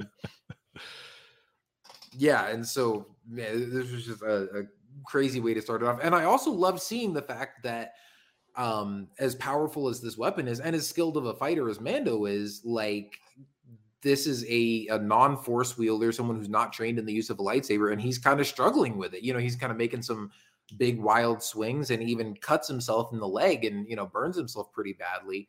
Um, and I kind of appreciated showing that like this is a difficult weapon to master, and we see that even more, you know, more so with the armor later on. Um, but yeah, just a, a, great way to kick off the episode, reintroduce the character of the Mandalorian, um, and just get some dark saber chopping action and bounty hunting right off the bat. Yeah, I mean, first let me just get my criticism of the episode out of the way because right now it is a big complaint I have about it, and it's what you alluded to, Kyle. It's the Mandalorian season three premiere in the middle of the Book of Boba Fett TV series. I do feel it's. I am disappointed that it's taken away one full episode of getting more of Boba Fett, of Boba Fett, and more of his character arc. Now it's I just feel kind of what you were talking about earlier too, how these two episodes remaining in the series might feel a little rushed, or certain story threads might not uh, be satisfied concluded in a satisfying way, maybe because it is too rushed. Uh, because there was this whole episode where Boba Fett wasn't in it at all, and I was disappointed by that. And who knows? Maybe when the series is over, it will everything that I'm hoping gets wrapped up um, nicely does, and maybe Boba Fett is going to get more seasons, and this will just be one episode uh, through several seasons where we just get one where he's not in it. But for right now, I just can't help but feel a little a bit disappointed that um, we got a whole episode in the middle of the Book of Boba Fett series, and the main character of the series is not in it at all. So um, I just had to get that out there. I did feel that um, bit of disappointment after the episode was over, where like you took away because, and it's probably just because you know how much I love the character of Boba Fett, and um, I was excited that his series was going to be seven episodes um, and not six. Um, kind of how the trend was going for the Disney Plus series, especially on the Marvel front but now it pretty much is a six episode series for the book of Boba Fett. But um, we'll how it all wraps up. But right now, I just couldn't help but feel mm, this uh, taking a little bit away from your main character here, even though it is setting up, of course, for their eventual team up that they're going to have. But um, just had to get that out there out of the way. That was uh, a complaint I did have about it. But boy, did this episode waste no time getting you hyped and just your mind being blown already from what you were seeing because yeah, that opening action sequence, I was not expecting that. I mean, I was surprised, kind of like how Ahsoka in the Ahsoka episode for the Mandalorian season two, where she shows up in the first few seconds. Like, oh man, they're not wasting any time bringing uh, Ahsoka into things. And just in this episode too, I thought, man, they're bringing no time reintroducing uh, Man- Mando in the Bo- Book of Boba Fett, which is great. And yeah, I was surprised actually to see him wield the dark saber because I assumed he kept it, but I thought it might be something where he's keeping it because he has to, because Bo Katan won't accept it, but maybe he won't be using it. But boy, did he use it in this sequence, and it was just awesome to see. It just uh, made me think, man, is he's taking the loss of Grogu maybe harder than he was expecting, and maybe us as an audience was expecting? Because um, his attacks, of course, it's a lightsaber, but this seemed to be more brutal. The way he even killed his main bounty, just chopping him in two and you just see mm-hmm. his body split apart. It's like, man, I was not expecting this fight and for him to fight that brutal, but I mean, seeing that dark saber in action like never before in live action, it was just a sight to behold. So yeah, this episode got off to a great start. Um, getting reacquainted with Din Djarin again, it just felt good to see him too. Just like he's already becoming just such a great iconic Star Wars character already. Where it's been a while since we've seen him, and then when you see him on screen, you just get a big smile on your face and just seeing him, hearing him talk, it was just great. So yeah, great introduction to this episode and just for continuing the story of Din Djarin and where things uh, have been for him since the Mandalorian season two finale and where things are probably going to go in the future for season three. But yeah, what a great reintroduction for him in this episode. Yeah, I I have to say right now that I I watched this episode tonight because Kyle pretty much gave me the the wink nod. I probably should. I'm very very glad that I did. Thank you, Kyle. I'm glad you you. I was expecting uh Cad Bane maybe or something in this episode, um, but you know whatever. Uh, but I, I'm so glad I did because I I like everybody else that maybe has criticized the episode, if you will Yeah, it, it's it obviously is Mandalorian season three, you know, zero point five. Um, but, but but you know what though? But let me let me explain why I think. Well, you've already kind of talked about it, Kyle, a little bit about how it's all one cohesive, like connective, you know, series are all connecting, building towards something, which is really really exciting too. By the way, um, all that being said, I have a different theory about this, and I think that we're already getting these kinds of episodes in the Mandalorian. Like obviously the Ahsoka episode, the Boba Fett episode, they were heavily, you know, I mean that the whole Ahsoka episode is basically just Ahsoka. Oh, for the most part. Mm-hmm. I mean, she's majority she's in probably just as much as the Mandalorian, if not maybe. But Mando, yeah, but Mando's in it, which I think is is kind of the big difference. Yeah. It's like you could you could have had an episode where it was Boba kind Right. of taking part in a Mandalorian story, but it's the fact that he wasn't in it whatsoever. So here's what, and here's here's why I think is the which is still is fair criticism. The only thing I'm going to say is I think that this will come back. This will make more sense when they when everything is all said and done. When I say everything, I mean all the series. I would agree with Because that, yeah. I'm expecting that to be the case. yeah. Mhm. See, and this is why. Because and why it goes back to Boba Fett. We've already established that Boba Fett's an outsider. And we're already establishing that Boba Fett wants a credible life, right? And he's trying to find that within the gangsters and and, and Tatooine. And he and he what what has been a key to this whole series that you need a tribe. And what I think is that Boba Fett is going to be a part of this big war we're going to get. And that's bigger than what the and uh, the Pikes. It's going to be Boba Fett teaming up with the other man with Mandalorian himself, Din Djarin, and it's going to be he's going to have and wherever this is leading up to, it's going to be, in my opinion, this is my own prediction. I think it's about the reformation of Mandalore and how it's going to be reestablished. And I think Boba Fett will be one of the major key players in that. And this is all setting up.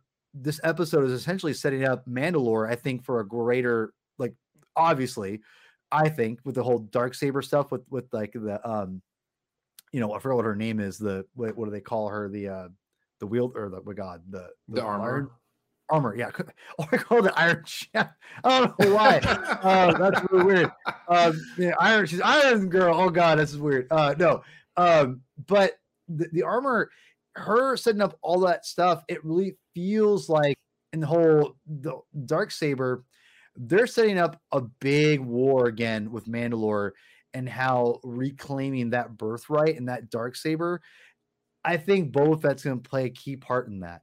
Um, and Well, I think I think the the Mandalore stuff is going to tie more in. I, I think that's going to be more sort of self-contained within the Mandalorian, and that that's going to be kind of the driving force of season three is them reclaiming their homeworld and dealing with the dark saber and just the the culture and the history of Mandalore and all that. I think the bigger overarching story that like Ahsoka is going to tie into and everything is going to deal with Moff Gideon and Thrawn and the Imperial Right. Remnant.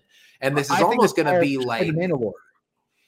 See, I think Mandalore's going to play a part in that, but I don't think I don't think Thrawn is going to come back and his end game is just going to be to rule Mandalore. I think there's No, going to be a bigger. I think there's going to be a bigger overarching story than just Mandalore.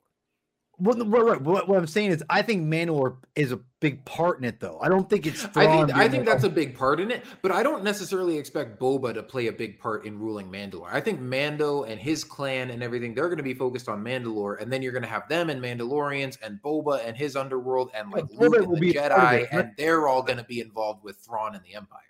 I- in my opinion, I don't think Boba's going to be involved in in. I don't think he's going to be running a gangster thing at the end of the series. I this season. I, I, I, don't think. is. I don't well, think. so. actually, I- you know, let's go back for a second because one one other thing that I loved about episode four was that we finally got, I think, kind of a missing piece of the puzzle in the book of Boba Fett, which was Boba's motivation for this whole thing of why he wanted to come Yeah. back and take over Jabba's palace. And he's he's talking to Fennec about how he's, you know, he's tired of working for other people, and that for someone who's been a bounty hunter for so long, who's been kind of on the ground level and seen how things work, and he's been you know used and and hired by all these people who don't really get how this all works and you know he says like i'm tired of working for idiots that are going to get me killed and he wants to kind of come in and do this his own way Um, but also, you know, he he talks about having loyalty and honor and how working with the Tuskens has made him realize that, like, you know, he's been kind of on his own for so long and and just kind of doing the lone wolf thing. And he's like, I've, you know, it's made me stronger and made me realize that nobody's going to survive for long without a tribe. Mhm. Um, and Which he talks about that being, you know, that being why he wants to create his own clan and kind of consolidate power and kind of do things differently than like Jabba and Bib Fortuna had been doing it. Um, and so I love, I, I love that we finally kind of get that reveal because that was one thing that was always kind of like, especially given this new, like more honorable side of Boba. It's like, why does he even want to be a crime lord in the first place? And now we kind of finally know that. Um, But- so I like that I- a lot, and and so and so I do think that by the end of the series, he is going to be still running things on Mos Espa. I think they're going to kick the pikes out, and he's going to have you know Fennec and Chrysanthemum and and be He's gonna have he's a, it's not gonna be a criminal organization. It's going to be a balancing organization, if that makes any sense, because it is on the outer rim. The, the Republic doesn't live there necessarily. So I think that's where where he'll be more of a sheriff, if you will, if that makes any sense. Yeah, so well, yeah, and when I say criminal organization, I'm not talking about um, you know, he's not going to be like selling drugs or slaves or Right. whatever. You know, I, I mean, we think he's a little bit more straight and narrow than that, but he also says he's like, I'm the crime lord, you know, so he's he doesn't necessarily play by the rules. He's not a law-abiding citizen. Um, you know, he's he's still not above, you know, killing people But- or, or smuggling illegal goods or whatever. But I think he's and he's maybe not necessarily going to be running like an army of gangsters that are going to come help Boba, um, you know, fight uh fight the Empire or something. But like Boba himself is still going to be potentially an ally that they can use in the fight. But I think he's also going to have resources and underworld contacts and information and whatever that could certainly play a big role Right. in whatever end game they're building Right. towards here. I do, but because of his role the Tuskens and hi- him feeling an outsider of his own people, of like being a Mandalorian himself, I think that will tie into everything. And that's why I think he'll play a big part in taking over Mandalore because I think he, because I do think Mandalore, Moff Gideon, Thrawn, all of them are going to be tied into that, that, I again, I don't know how, but I think it's all going to tie together. And I think, I think, in my opinion, I think Boba Fett will die not in the series, but in as far as when we're all said and done with the um, all the connective tissues and everything that's that this whole long story is played out. I do think he'll die, and he'll die at the end in, in Tretheni Mandalore with the Mandalorian. He'll have some heroic death because you know again and again he doesn't feel like you know he's an, he's an outsider already because Bo-Katan and, and what's her name were already like yeah Mandalorian blah blah blah you know all this crap and he got all pissed off and the others started fighting. I I just think that there's going to be some kind of because of that whole tribe idea. He's gonna he's gonna want to have that, and, and he's he's a Mandalorian. That's what he is, and I think he's gonna honor that, and he'll be looked as a Mandalorian by his, the people when he does and fights for the Mandal- you know, Mandalore, reclaiming Mandalore. Because the one the one thing about the sequel trilogy, even though I think it's a criticism of this the whole thing, is that they never included any Mandalorians altogether. It was very perplexing because even when the Force Awakens came out, I kept expecting to have some kind of like some kind of Mandalorian in there because it's it's it's you know it's iconic looking even before the Mandalorian TV show. I was surprised when they didn't, and looking back, it actually might serve them well because now it's such a you can do all kinds of crazy stuff with the Mandalorian and and what you can do with Mandalore because they never talk about it. Mhm. And you can Yeah. just establish the fact that it's Mandalore's been reclaimed. It's back, it's back to where it used to be, where it's like you don't. It's completely outside of everything. They have so much power. They have so much firepower. They, have, they are such warriors that no one wants to mess with them because they're gonna just f you up. So I feel that that's what this whole series going to series of episode or um, culmination is going to happen is where whoever is leading at the very end of, of this of this whole thing, which I'm assuming is going to be Din Djarin, but I think it's going to end up being a big war to reclaim Mandalore. The Mandalorians will rise up again, and hope maybe I'll I'll be honest. I hope it's a movie, not a TV show. I would love to see Mhm. culmination. that would be pretty Mandalorian. I think I think I think it's a very good chance of happening, to be honest. Um, because I, as much as I love these TV shows to death, and I think Disney Plus has done for the most part pretty well, especially this episode. Episode Oh, four yeah. it looked cheap, in, looked cheap in, in places though, in places, and I was like, this does not look good. In other places uh, of the season as well. this episode was pretty amazing, all top to bottom. But I do think a movie would, an ending movie would make sense, and I think people, would, everyone would go see it. Um, but but yeah, this going back to so I say all that to say I think Boba Fett's going to play a bigger part in every. Oops, sorry, in everything. So I think this that's why I'm more forgiving of this because I'm assuming that he's going to have a giant, giant part to play in reclaiming Mandalore, and this is essential in building up that. Um, and obviously, I think to to prep people up for season three. I think obviously that's the main yeah. reason we're getting this, and, and I, I have no problem with that. Yeah, going back to real quick, little thing with Mandalore, because at the end of Mandalorian season two, I firmly believe like the main plot for season three is going to be him with Bo Katan probably to reclaim Mandalore and to get it back. But after this episode, I do kind of agree more with you're saying, Paul, how that might be like the ultimate end game of all these series, maybe because now I'm thinking where season three, I'm he's probably gonna go back to Mandalore, but now he has to redeem himself in the eyes of Mandalorians, and that's gonna be the main focal point of season three of him yep. Mm-hmm. getting that redemption before he can kind of take that next step and be part of the Mandalorians who will reclaim the planet Mandalore mm-hmm. and come back to power. So my whole frame of thinking as far as the how Mandalorian season three is going to shape out is all different now because of this episode. And it makes yeah. sense because they've already they've already established too. There's always different covens that are separated, right? Yeah. So what mm-hmm. happens when they bring them all together? It's going to be like a giant army of Mandalorians, and so. Well, I'm also thinking. I mean, this episode had me wondering too, like how many Mandalorians are even left because we know I mean, it was it was interesting, and I loved all this this Mandalorian lore and stuff that they had in here. And like I said, they could have saved this for season three, but I do think it was kind of important to show like if you're gonna bring back Din Djarin into this, and even though he's not the main character of the Book of Boba Fett, he is kind of the main character of like the story that they're telling yeah. in this timeline so far. Absolutely. Um, yep. And like, you know, you, if you're gonna bring him in, you kind of have to show what he's been up to for you know the the past however long it's been since the end of Mandalorian season two, and you could just have some exposition or a flashback or whatever. But it's like, sure, why not? Why not just devote a whole episode? Yeah, why it? not? Because um, Boba again, Boba Fett was was in a you know he had a lot of. I mean, even though that Grogu episode was beautifully written, but Boba Fett's again like like Ahsoka, a big focal point was about building him up. So I do feel yeah. it doesn't feel as out of nowhere. And again, I'm going back because this is what Tim said. this definitely sets up what he has to do, and it's not. And it, I love the fact that it's not without without Grogu being in it, assuming that he's not going to be in it as much this next season. It, I'm I'm excited, and I think, and the one thing I think we can all um, agree on, we all, I think everyone would agree that you didn't need Grogu in the series to make the Mandalorian interesting, but this only solidifies that even even though like he definitely was there by you know in spirit, if you will, because of you know mm-hmm. why he you know whatever. The one thing you you could all agree on is that Din Djarin can carry a show by himself. You don't need oh, Grogu. Sure. Oh yeah, you don't need but Grogu. Still adds so much to it. You know, I mean, even just seeing, seeing not, the mention yeah. of him and and him talking about it was, you know, it, uh, Grogu's the heart of the show. Yeah, yeah, yeah. Grogu, yeah, Grogu's the heart of the show.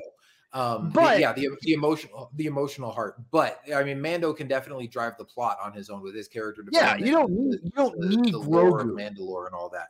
Um, but man, just the amount of of lore and world building that we got for Mandalore and for setting up that conflict. I mean, the fact that we finally got to see the Night of a Thousand Tears as she's Dude. explained it and talking about Bo Katan and the way that you know the I mean, even even kind of smoothing out things like in the Mandalorian season two, they're like the dark saber can only be won by combat, and we're like, well, why will Bo-Katan not just take it from him? We saw Sab- we saw her take the dark saber from Sabine in Rebels, like that seemed like a plot hole, and now we know that's not a plot hole. That's what led to the downfall of Mandalore. Um, and it's not necessarily because of this whole not necessarily because of this whole like cursed prophecy but i don't know maybe the clan maybe not all of the clans wanted to unite under her because they didn't see her as the legitimate exactly, ruler or something yeah. and that left them weak and vulnerable to the empire um but man just seeing that flashback and seeing all those tie bombers just carpet bombing the heck out of mandalore and then basically nuking the city of Sundari that we've seen everything take place in in Clone Wars was just that took me by surprise. Got to be honest, that like yeah. I knew Mandalore was in bad shape Boba Fett even said the Empire turned it to glass, but Yep. I wasn't. And now it makes that. sense. It was- It's like, man, Boba wasn't kidding. And then you get that like Terminator 2 esque Yep. sequence of just all the Imperial droids, like the, the Bring KX droids again. and the probe He- droids. Yeah. Um, His gift, You his know, go- tweet the other day. yeah, yeah. I mean, I saw I saw several people mention that. Oh, really? Okay. Um, oh, I thought, I yeah, and saw it just had that like a you know just that apocalyptic feel to it of of. But I think that was specifically supposed to be a reference to that movie, specifically the fact that they used all droids because I was like, oh, that's interesting. Like we've seen other other KX droids before. Um, And- Can the I? only thing that would have but made that fact that scene even no, better and cool. You saw a squad of Death Troopers kind of leading the way. yeah, see, that's what I would have expected that they would have been maybe Death Troopers or even like you know some Flame Troopers or something like that. But the fact that it was all droids and and probe droids and stuff just combing through this wreckage and you know executing the remaining Mandalorians, it was so grim and so dark. But I remember my jaw had just you know just hanging open because this is like 10 minutes into the episode and i was assuming by this point that boba would uh, you know that mando would be back with boba and they'd be you know going to fight the pikes and instead we're talking about Hey, Tar Vizsla and the dark saber and the history of Mandalore and ancient prophecies and the night of a thousand tears and i was like this is not what i came here for but i'm sticking around like this is freaking awesome Yeah, we I kept expecting Boba to be like, "Hello, Mandalorian and Tatooine and the Dune Seas," you know, and to say that a million times. Um, it- one thing I, I I got some I got if I'm a I'm, everyone knows I see everyone the people who like the, the five people who actually care what I have to say uh knows. I, I love story. I love uh, I love I, I try to be a I, I'm a fake writer you know I'm trying to write comics or whatever. Um one of the things that I take from from this specifically and I'm curious if you guys would uh would would buy into this my head canon, if you will. And I would I love to pitch this idea to Lucasfilm as far as like how you could explain some things. Because what's the classic thing people always talk about, like with these new additions to the Empire, like the droids and the Death Troopers, like where are they in Return of the Jedi? You know that whole thing, right? Like Death Troopers is a little more specialized, so I feel like you can get away with that one. But the droids was like, huh, wonder why. Like, you know, you could ask, well, why weren't the droids in there? I mean, you could say uh, you could come up with different things. You could also say maybe they used so many droids at the at the Battle of Mandalore of Night of a Thousand Tears that they just didn't have as many left over for an army like later on. Could be yeah i mean and i mean look That's we a good explanation, I thought. like like droids are expensive it's like why didn't the confederacy just use exclusively super battle droids it's like well because they were way more expensive, expensive. to produce Right, than, right. than regular battle droids you know you so see that's why like that their- makes sense though? Do you want you'd want to you'd want to send droids against the super commandos yeah, yeah. opposed to like troops just getting slaughtered for as Boba Yeah. at the same time, like I think too, and maybe it's the same thing that there's not enough of these type of troops. But what you want to send your elite best troops to take out a warrior race like the Mandalorians, you would want your Death Troopers there and your more elite troops. Right. No, right. And that's why you would you probably had maybe most of Death Troopers got destroyed in the, the Night of Thousand Tears, and that's why you have limited amounts of them sprinkled throughout the Empire. Mm, Not So- likely. Y- y- shut up! Come on, you know what I'm saying. I mean, we. I mean, let's be real. Rogue One, if, if you read the handbooks, they don't sound like there's a lot of them. yeah, I get that. That's I- mainly I- the reason. no and they were mostly used because they were so specialized they were mostly used as guards for like you know like like we see Yeah. Thrawn has a few of them in Rebels. officials, we see yeah. Krennic has a few of them in Vader has them in the Rogue comics. One. Yeah, Vader's got them in the comics. Um, Comics so good. So yeah, and, and like and Moff Gideon's got them in uh in Mandalorian, but it's like yeah, they're Oh, yeah, used yeah. as you know kind of special units for these high-ranking Imperial officials. So yeah, you're not gonna have a whole army of Death Troopers as much as Tim wishes that there was, Yeah, just so they Tim. could wipe out all the Ewoks. Yeah, Tim, shut up, Tim. Uh, the Empire is spending its credits unwisely, in my opinion. Well, But I- I yeah, just wanted- they they, they wanted to- funded a they funded one giant Death Star with a thermal exhaust port instead of Thrawn's fleet of Tie defenders dude. that could take out X wings. Thrawn understands my pain. Yes. yeah well, and, you know and i just and i just wanted to say that I, I thought that was really really cool to see and i and again i i do think we're going to get more of that flashback i think we're going to get more of that uh, in general and they're building and that's why this is why this episode you knew they were building that you know like you said tim and kyle like you guys said it did, did feel like season two was going to maybe address that but after this episode i'm like no no no no no this is like this is the ultimate end game because you and that's why I bought the whole film idea. You don't introduce this whole random episode into like a ran into Book of Boba Fett, like again, season three, uh, episode 0.5. Um, I don't think you do this unless you're really trying to build to something giant.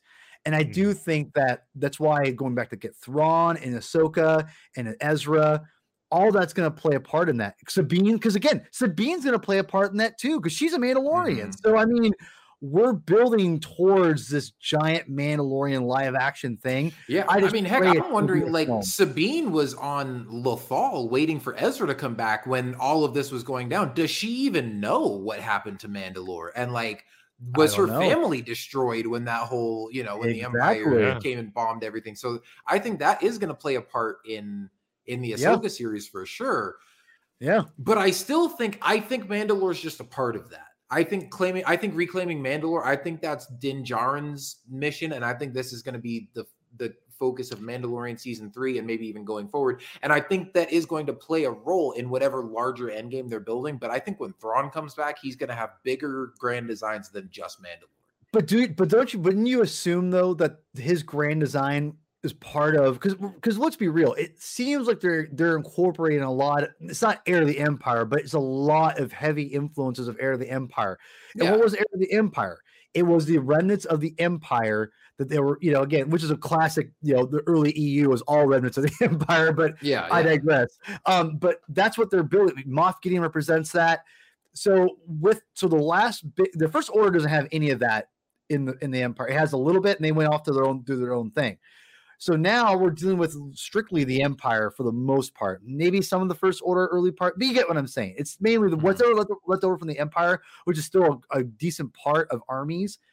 I think that's what represents like what the Mandalorians will all have to team up to destroy. And that's why I think it's going to be this big battle because it's going to be the last remnants of the Empire versus, which is going to be a lot, versus the new Mandalorians to reclaim Mandalore. Because I think Mandalore is going to be this hodgepodge of, again, almost like, the, like you remember in, in the early uh, canon, Jakku was like a point of uh, the Empire versus the Rebellion. Yeah. There was that that whole idea of like it was like a um a uh, a point of, of of whoever got that planet would win like the the um the leverage of of you know what I'm saying? It was like some Yeah, weird thing. yeah. whatever. But here's the thing. I mean, I guess because also Jakku is just, you know, a, a backwater like junkyard planet. Um, or at Yeah. least became a junkyard planet after that battle and all the ships crashed there and stuff. But I'm just thinking, I know Bo Katan says like they need to reclaim Mandalore from the Empire, but also if the Empire has already bombed the crap out of Mandalore, it's like, what purpose would that like what would be It's the. Empire's huh? it's a symbol because they know Yeah, but I still think, and again, I, I think they will have to sort of reclaim that. I think there's maybe still some imperial forces that are that are holding the planet. But if it's a, a heap of slag that they've you know turned to rubble, I just think that that uh, you know if Thrawn comes back, he's going to have grander designs than just one planet. I, No, I I- also I think agree. too. There's just some like I don't know what the reason is, but there might maybe it's a strategic reason, but there's going to be something maybe where Thrawn has to have Yeah. Mandalore. I, I that- think, if I may, I think the remnants of the Empire that aren't with the First Order are on Mandalore, and I think that's where their home base is going to be. That's why he Mhm. has a dark saber. Uh, Gideon does, and I think Mhm. Thrawn does have bigger plans outside of Mandalore, but that's where they're all going to be hubbed at. It's going to all be a hubbed on Mandalore, and because Well, I don't even think Thrawn's on Mandalore. I think him and Ezra are not. way off somewhere else. No, I no, mean, he he, he maybe has he maybe has come back since then, but I I don't know. I think I, I just think be- there's I think their final end game is going to be bigger than just this. But I can't wait to see what that is. But obviously, regardless, see. Mandalore is going to be a big part of it and a big s- a Right. big part of Din Djarin's story going forward. And I'm just I'm shocked by how much of that story we got here in this episode. Um, Yeah. and then again, here finding out that Tar or that that Paz Vizsla, who uh, you know is like w- one of the only other survivors of that clan, is a descendant of Tar Vizsla, and he's like, I want my ancestors' dark saber back, and challenges Din Djarin for it, and they have that. you knew it was going to happen. Yeah, but still, I mean, I didn't think it was going going to happen in the episode. I thought that might be a plot thread for season three. Yeah. Oh yeah, yeah, yeah. yeah, yeah, yeah. I mean, yeah. Even the way he looks at him when he when he first shows Yeah. up with it, yeah, you you could kind of tell like that they Way were he going to go that looks. route. through a helmet. I love it. I love Yeah, no, yeah. I love it. But, but you're right though, because this is how good the Oh acting yeah, is. all of their how all of their yeah their body Manner- language, like you can Perfect. tell exactly what's going on. you don't um, need to take off the mask. Mandalorian proves that. Yeah. yeah but i mean first seeing him training with the armor and having that almost like Oh. trials of the dark saber type sequence where they're you know where she's training him on how to wield it and Oh. talking about how you need to you know sort of not fight against the blade and and all that um and then seeing him duel with with Paz Vizsla, and man, just I mean, you know, I love those little Clone Wars touches when he's got the energy shield on his gauntlet that you see all the Mandalorians use, like in sweet, like season five of Clone Wars. But that was so cool, um, and the fact that Mando beats him, but doesn't beat him using the dark saber. Again, he's he's inexperienced in this. Um, I actually got so a little good. worried. I, I probably shouldn't have, but I was like, oh man, is it going to end where he loses the dark saber already? Like it can't. end No. that. Yeah. He's, he's gonna rule Mandalore, homie. You know Exactly. he is.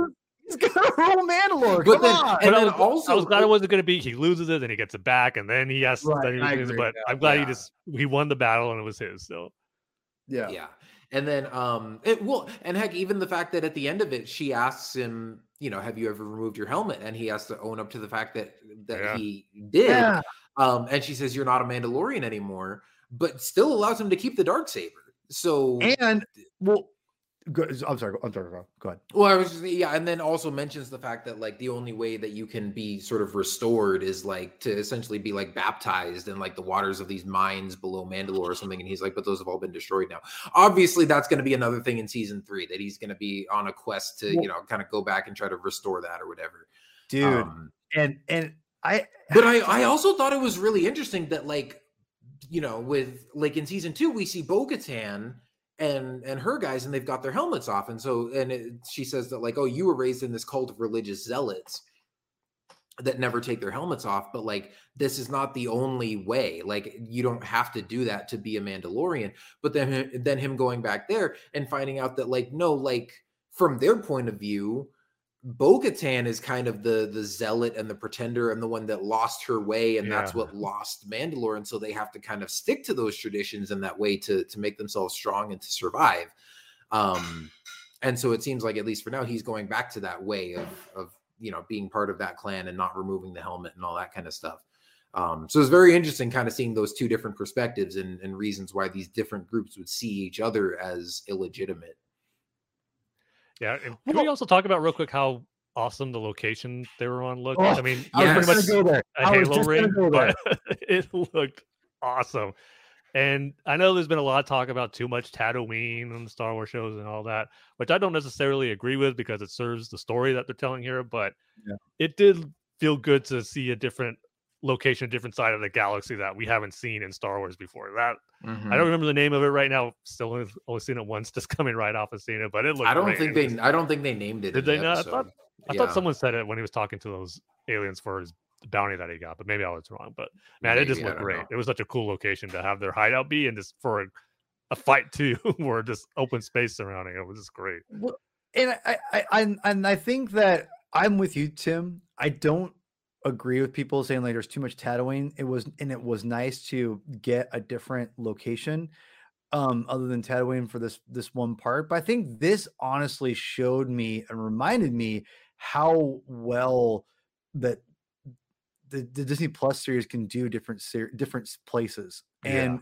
it, it gave me confidence that when we do get different places, they can get creative with you know with everything, and it can look amazing. And my my wife just kept commenting about the location. She, she I won't re- repeat what she said. It's it's kind of, I don't know if it's always appropriate, but she's like, this gives me a. She just kept saying it gives me a very weird, very weird feeling to see there's no there's no flooring, you know, like it- it- it's this open Yeah. space.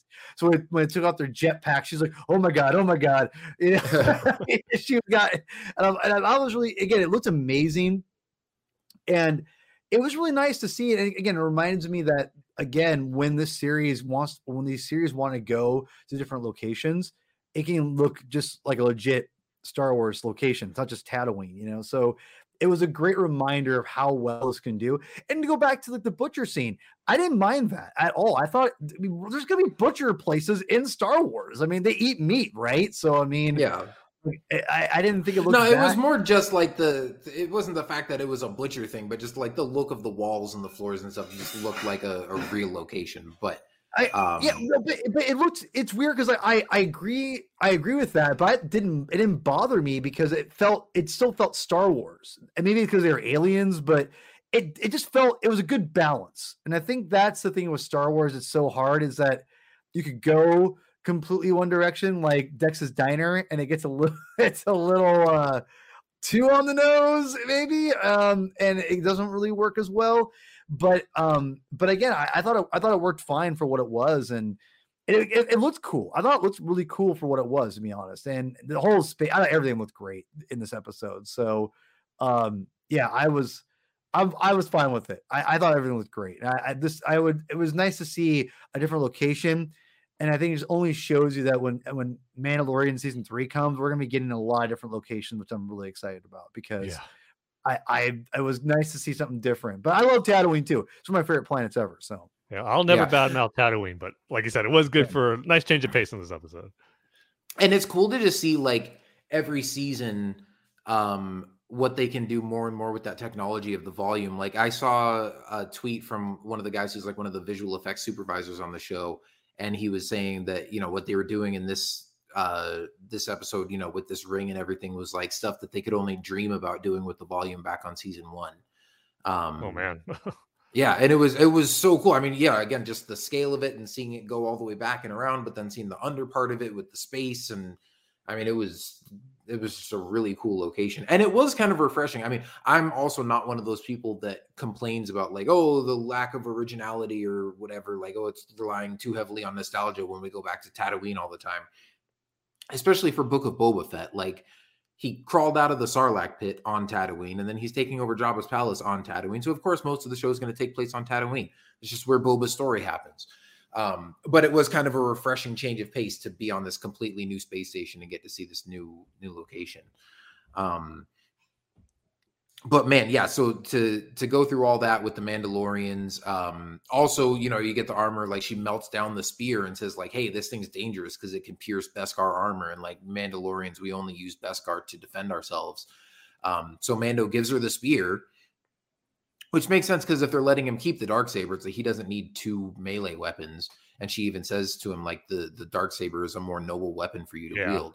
So she melts down the spear, and uh, he says he wants to make some armor for Grogu, and uh, that he's going to go visit him and give it to him. And we don't see what she makes, but except that we see some rings. And so I'm thinking maybe it's going to be some kind of like chainmail little shirt or something like that. yeah. Um, I gotta be honest, give, though, I Gro- give Grogu his give Grogu his own little mithril shirt like uh, Frodo in Lord of the Rings. Yeah. I was hoping we were gonna get a Grogu Mandalorian helmet. Yeah, I was would too. love to see that. Um, no, yeah, that, don't give Grogu a helmet, please. By the way, having him be called Grogu multiple times, like in this episode, was reassuring because my my daughter only calls Grogu Grogu. She never has called will ever call him Baby Yoda, and and so like when she, it, it, I don't think they really called him Grogu that much besides that one episode. I want to Yeah, say he was always just a Um, child. Yeah. yeah. So um so only that one episode where Ahsoka shows up, she calls him Grogu, and they said it twice. And my wife and I both were like, yee, because we love because all my, my daughter only says Grogu, you know. So and like when she goes to um, you know, there's a there's a story when my daughter last Christmas was in in the, like a department store, she came running up to all these uh these baby Yoda Grogu shirts, you know, from like that are like displayed everywhere, and she's just yelling, Grogu, Grogu, Grogu, and probably no one knows what the hell she's talking about because no one calls it Grogu with my my daughter because this is a Canon House only people, and so and like, but it just gives me satisfaction. Like, yes, let's keep calling him Grogu, please, please. So I, yeah, that was really cool to you know see. You know, this is yes, very well. This will be for Grogu. I'm like, yes, yes. yeah. So it was great. but it was it was also really cool to see you know again at the end of that sequence when she um you know she tells him you're no longer a mandalorian and now he's going to have to find some way to kind of redeem himself or reclaim that um you know we talked about sort of his his character growth in season two um the couple of times that he removes his helmet out of absolute necessity and then at the end does it willingly just to be able to sort of share that intimate moment with grogu before he goes off with luke. And that was you know beautiful and it's it's showing you know sort of him having a heart and having more depth as a character beyond just his Mandalorian creed and and things that he you know having his lines that he's willing to cross and stuff but then showing also that that has repercussions. Um and that he still wants to try to sort of adhere to that way and wants to still be a Mandalorian and when the armorer takes that from him um you know he's kind of be paying a price for for that choice that he made. So that's going to be something that i think is going to have really interesting repercussions in season three and i'm you know it, it, adds a, a wrinkle to his character arc that i wasn't expecting and i'm really excited to see what they do with that moving forward. Yeah. Like so much in just the first half of this episode to as we've done already for a while talk about speculate about and just be excited about for the future where Din Djarin story is going to go in Mandalorian season three. Just all that yeah. in just the first one, 20 minutes or so. Yeah. Like, and, and this was another long episode. It was like 51 minutes. And this was, yeah, just about the first. Didn't feel like it still went by quick. so. yeah, it did go by quick. Um, but you know, you get the bounty hunting thing at the beginning, then you got all this Mandalorian stuff, and then he leaves on a transport ship and goes back to Tatooine. And you get this funny little sequence where you know he's boarding this you know passenger star cruiser and has to like empty out all his weapons and first he tries the whole like I'm a Mandalorian, weapons are part of my religion, and the the droid makes him give up his weapons anyways. And so he's taken off his blaster and the dark saber and his darts and his you know wrist cable thing and you know his ammo and um you know just has to unload all these different weapons that he carries with him um and travels back to Tatooine and goes and meets up with uh Peli Motto and Mos Eisley again um where first of all the oh, yes. the unmanly squeal that came out of my mouth when I saw a BD droid yeah. from Jedi Fallen Order in live action again. I will shamelessly own up to that. I was so excited to see that when I realized what that thing was. Uh, it looked um, great, man. Yeah, yeah, and that was one of those things that I mean, the design translated almost perfectly. And of course, Jedi Fallen Order is you know it's video game, so it's animated, but it's a lot more sort of styled after live action than like Clone Wars or something would. So like that design translated pretty much one to one. Um, and that thing just looks so good. And then of course you see it almost immediately. It looks like it's eaten by a womp rat, but then it ends up being fine later, and it's helping Din work on the ship and everything. So that was just another thing that I was not expecting whatsoever. That I absolutely loved about this episode. Yeah, I mean, there's tons of different droid designs now, but I really think they hit a home run with the BD designs for Fallen Order. It's yeah. a great look, and to see it in live action it was perfect. It was perfect. Yeah, it was perfect. Yeah, and I think for me, like I always like I love BD1 and Jedi Fallen Order, and he's already like one of my favorite droids in Star Wars. But then seeing how perfectly that design translated to live action and seeing him fit right in next to pit droids and astromech droids and still, you know, being all cute and stuff, I was like, man, that's like one of my favorite all-time droids in Star Wars now. So that was just a treat. Can I and I, I want to kind of piggyback off a little bit of, of that too, Kyle, because I I squealed too. I went, no way, it's a droid from Jedi Outcast. She goes, who's Jedi Outcast? I'm like, no, it's a game, Morgan, or uh, no Jedi Outcast. Uh, oh my god, Fallen Order. She says, what's that? Or I'm like, it's a game. God, you know. but a couple things. Um, one, it reminded me that I can't wait when we get the eventual like behind the scenes, uh, you know, Disney Gallery or whatever the hell it is, um, mm. episode. I want to. I really do hope they go out of their way and talk about why, who, and how they're taking different aspects of the canon, like Black Krrsantan, uh, the BD droid. Um, is it BD or B? What is it? A BD. It, eh, well, yeah. In in Jedi Fallen Order, it's BD one. Um, yeah, yeah, BD droid. But like all these different aspects, they're incorporating into the show. And and the Pikes, I think Pikes are another example. Even though they're already in in in, in Solo, I, do want to see more of like what what has brought them into it because you have to you have to really be in in tune with not just one aspect of Star Wars to put the BD droid to put Black Krrsantan in. You have to be involved in the whole general canon, which again, these are these are great things that only solidify why Star Wars has been so good for so long. Is that it transcends multiple mediums. And now that like Star Wars is more reoccurring, like we're now that George is gone and sold to Disney, now it's you can encompass those things and have it be more connected. It it it's like, man, who's deciding this? Is it Dave Filoni? Is it who, there's got to be some something is driving that and having it you know give us more that that fun things for us as fans.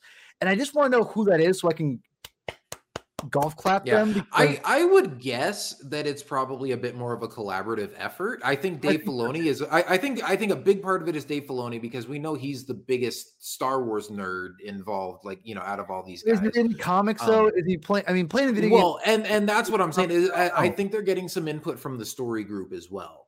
Um, and you even saw, you know, I think with things like Rogue One and Solo, where you had a lot of Easter eggs and a lot more sort of connective tissue to different things than the sequel trilogy had. I think the story group and just like people at Lucasfilm had a lot more input in those projects, whereas the sequel trilogy, it was pretty much Rian Johnson and J.J. Abrams calling the shots. yeah, and um, Robot. Yeah, that's a good point. So I th- I think that's kind of the the same thing here. Again, I, I would give Dave Filoni a lot of credit for that, but also things like Krrsantan and BD oh, One and you know just some of those some of those more obscure references and stuff that's maybe not just from Clone Wars and stuff that Dave has worked on. I mean, again, maybe he's still the driving force behind some of that, but I think it could just be more of sort of a, a Lucasfilm synergy thing and collaboration and with the story maybe- group and stuff like that.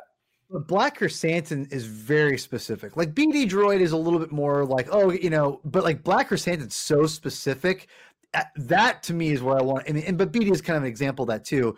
Um, but to not get too far off with that, I just look forward to hopefully. I hope they address that, and I, I can like, and they can talk a little bit more about that in Disney Gallery episode. Um, the next part I would say with, with the BD Droid, I thought was interesting was that he just shows up out of nowhere right? Like all of a sudden, like Peli Hauser has him or whatever, has it, whatever. And and I I got a feeling I'm like, is she gonna give him this droid? I was hoping so, and Yeah, I would, I so I would love it if if that becomes almost sort of his replacement for Grogu. That we still have like a little cute character that's going around No. with Mando. I'm I think because is it got a little droid cockpit that you can that either Grogu or a little BD droid can fit in. Yep, I yep. I because he hasn't left yet. that would make me so happy. Guys, I'm gonna I'm gonna go on a limb right now. I think the BD droid's going with him because he Oh, just shows up out of nowhere. I I, I almost just nowhere. I mean it makes sense that Peli would just have another droid. I mean we haven't seen her in a while, and she's already got her whole crew of pit droids, so it makes sense that she would just you know maybe she bought it off the They're Jawas, maybe she just kind of collected another you know spare or whatever. But And they did I make a w- point to have that bit of dialogue where Din even asks about the droid port in the ship, like it's been gone. mhm. And then she was like, "Oh, what do you care about droids or all that type of thing?" See? Driving to the point where maybe he will have a change of heart and bring a droid with him. So Maybe. I like well, I do think I absolutely. I mean, the fact that she hollowed that port out, but then left a little bubble cockpit over it, I was like, Grogu's riding in there. Oh, right, yeah, that's a Grogu. Yeah, I, I, think, I think he's gonna go find Grogu and he's gonna like give him a ride in his ship before he, you know, leaves him with Luke and goes back to help Boba. Um, but yeah, if he takes the BD droid with him, I mean, okay, so I- we'll get to the ship. We'll get to the ship now, and the, the overwhelming wave of Phantom Menace nostalgia that I didn't know I needed for this Oh, episode. But I'm like, if we oh see if we see a It's Mandalorian riding a modified Naboo starfighter with a BD one droid in his his droid cockpit. I mean, that's just the show continues to deliver just like ridiculous amounts of fan service that we just didn't know we needed and that are executed in just the best way where it doesn't just feel like you know gratuitous or over the top. Like it tells a good story but just has so much in there for star wars fans to love. Um but yeah man so when when Peli's like oh yeah i told you i had a replacement for the razor crest and uh he goes in there and she you know pulls out you know this rusty junky old ship but it's a an n1 naboo starfighter that's just missing a bunch of parts and it's all falling apart and everything. Um and at first he's like no i don't want it you know give me my money back. And she's like well at first let me you know she's kind of trying to sell him on it like a used car salesman. Um and talking about how oh back in the day these were custom built for the queen of naboo and this baby's so fast and sleek and blah blah blah whatever and like we can get the parts and i know the jawas and i dated a jawa and we can get all the parts we need to fix it and I don't know blah, if we blah. need that information, but yeah you know she's talking about how furry they are under the hoods or something i was like didn't need to picture that but i mean i get she's just one of those fun weird quirky characters that i was like eh, it works it, you know um she's one of the few characters that could pull off some of those lines um but yeah, man, then you see them them fixing up this ship. And it was one of those things, it felt kind of weird to me at first because Mando was like, No, I don't want it. Like, give me my money back. And she's like, then trying to sell him on it and then starts trying to fix it. And I was like, wait, so are we really gonna go through them? Like it felt like they spent a lot of time fixing up the ship. And I at first I was like, wait, Mando didn't even say he wanted it. So like where are they going with this? But then it was like, oh, okay, I guess we're doing this. They they fully fix it up. Um, you know, buff out the paint, install all these new parts on it and stuff. And then um, it comes out looking still kind of, you know, like old and missing a few pieces and stuff. But you know, it's like when people restore like old classic cars and stuff. Like you can tell it's old, but it also looks, you know, sort of renewed and uh, you know, just ready for uh, for Mando to take it for a spin. Um, and man, when just seeing Mando take off in this this chrome retrofitted N1 starfighter and just go zipping off over Mos Eisley through the dune sea, through like the old pod race course, through Beggars oh, Canyon. I was in disbelief. I kept just staring at my TV with my jaw hanging open, just going, no freaking way. I cannot believe this is what I'm watching right now. Um, and just the I love I love pod racing. I love Naboo starfighters. Those are probably two of my favorite aspects of the Phantom Menace, aside from like Darth Maul and Duel of the Fates and all that.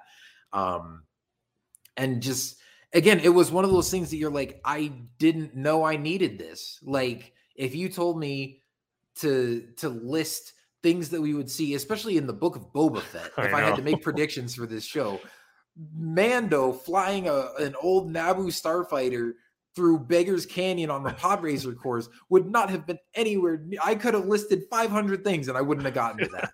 and yet it was just, it made my inner eight year old happy. Like the the kid in me that loved Phantom Menace when it first came out, I was like, I cannot believe I'm watching this right now. And I I posted on Twitter after I watched the episode. I was like, my my Mandalorian loving, Phantom Menace or prequels loving, Jedi Fallen Order loving, you know, Star Wars fan heart is just so happy right now. Um, and then of course he takes it up into space and he's you know the the rodian kid on the cruiser that he was you know sitting with you know on the on the journey over there sees him and mando kind of nods at him. And then he gets stopped by the the new republic officers and we see uh carson teva again who um you know, it stopped him in the Razor Crest back in like season two. And he's like, Hey, wait, you know, your voice sounds familiar. Didn't you used to fly a Razor Crest? And, you know, I just want to ask you some questions. And Mando hits like the the thruster that Peli uh, installed in there to like vent the exhaust or whatever. And just disappears on him. You know, it's almost like he goes to light speed and they're like, no, that wasn't even light speed. That was just his sublight drive. And they're like, we're not bothering with that guy. He's like, do you want to go back to base and fill up papers all day saying that we lost this guy? And his his co-pilot's like, nope, I don't want to do that, sir. Um, so man, just a fun, fun sequence. And it was almost, you know, it was like a night and day difference between the first and second half of this episode. It almost like if this was in Mando season three, I feel like you could have split this up between two different episodes. Um, one just focusing on the dark saber and the Mandalorian history and culture and and sort of setting off on his new mission to sort of reclaim his Mandalorian identity and you know atone for his sins of taking his helmet off. Um, and then the other one, you know, sort of this more fun, lighthearted episode of him being on Tatooine and getting a new ship and and just you know basically going for his his pod racing test drive. And then he comes back and Peli goes, How was oh, it? And he goes, Wizard. I laughed so hard. I was like, man. And this is the thing where, you know, we were talking about, oh, who do you think is responsible for, you know, Krrsantan and, and the BD droid all these different references. And first of all, massive kudos to Bryce Dallas Howard who directed this episode yeah. and just did a, a, phenomenal job directing, you know, the the action and the performances and, and the visuals of it and everything. She did an excellent job. But also between the Mandalorian lore and the Phantom Menace references, I was like, this had Dave Filoni's fingerprints all over it. You know that like giving Mando a Naboo starfighter, having him fly through that canyon, and then you know incorporating all that Mandalorian history, that stuff all probably came from Dave. Um, but man, just what a fun, fun second half to this uh this episode. And uh yeah, it was that was awesome. It was Wizard. That's what it was. Yep. and just like you, you hit all the points of why it's so great, but visually, but even sound wise too, hearing the engines of the Naboo Starfighter, especially when he's doing the test flight over his Beggar's Canyon, it just sounded so great to hear that sound again that we know from the Phantom Menace and what that ship sounded Mhm. like. It was just so cool on all levels. And another cool thing visually too is seeing it out in space. And yeah, it wasn't fully painted yellow like the classic Naboo Starfighters, but just seeing the Naboo Starfighter underneath two X Wings, that was a trip to see too. Just these two classic Yeah. Star Wars ship designs um, side by side together. It was just really awesome. I mean, um, for the Naboo Starfighter is such a great, unique design. It's just, Mhm. and it stands the test of time too. Now being over twenty years uh, since the Phantom Menace came out, it's classic Star Wars So now. weird. It just looks great, and just seeing it amongst the previous classic Star Wars ship design of the X-wing, I just love that. It was a quick moment, but I'm so glad they threw that in there where we got to see an X-wing and a Naboo Starfighter uh, together that close in live action. It was just a trip to see.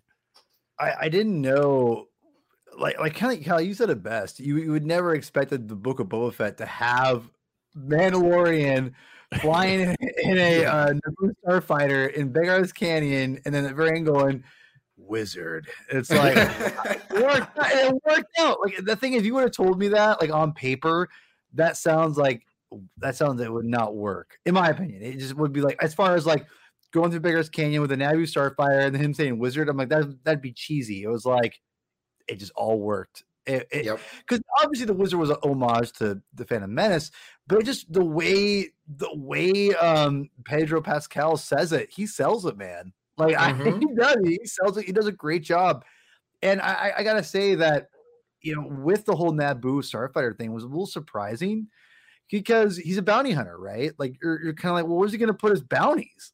Is he gonna have Yeah. like a like a like a toe, a towing thing behind it, or, you know?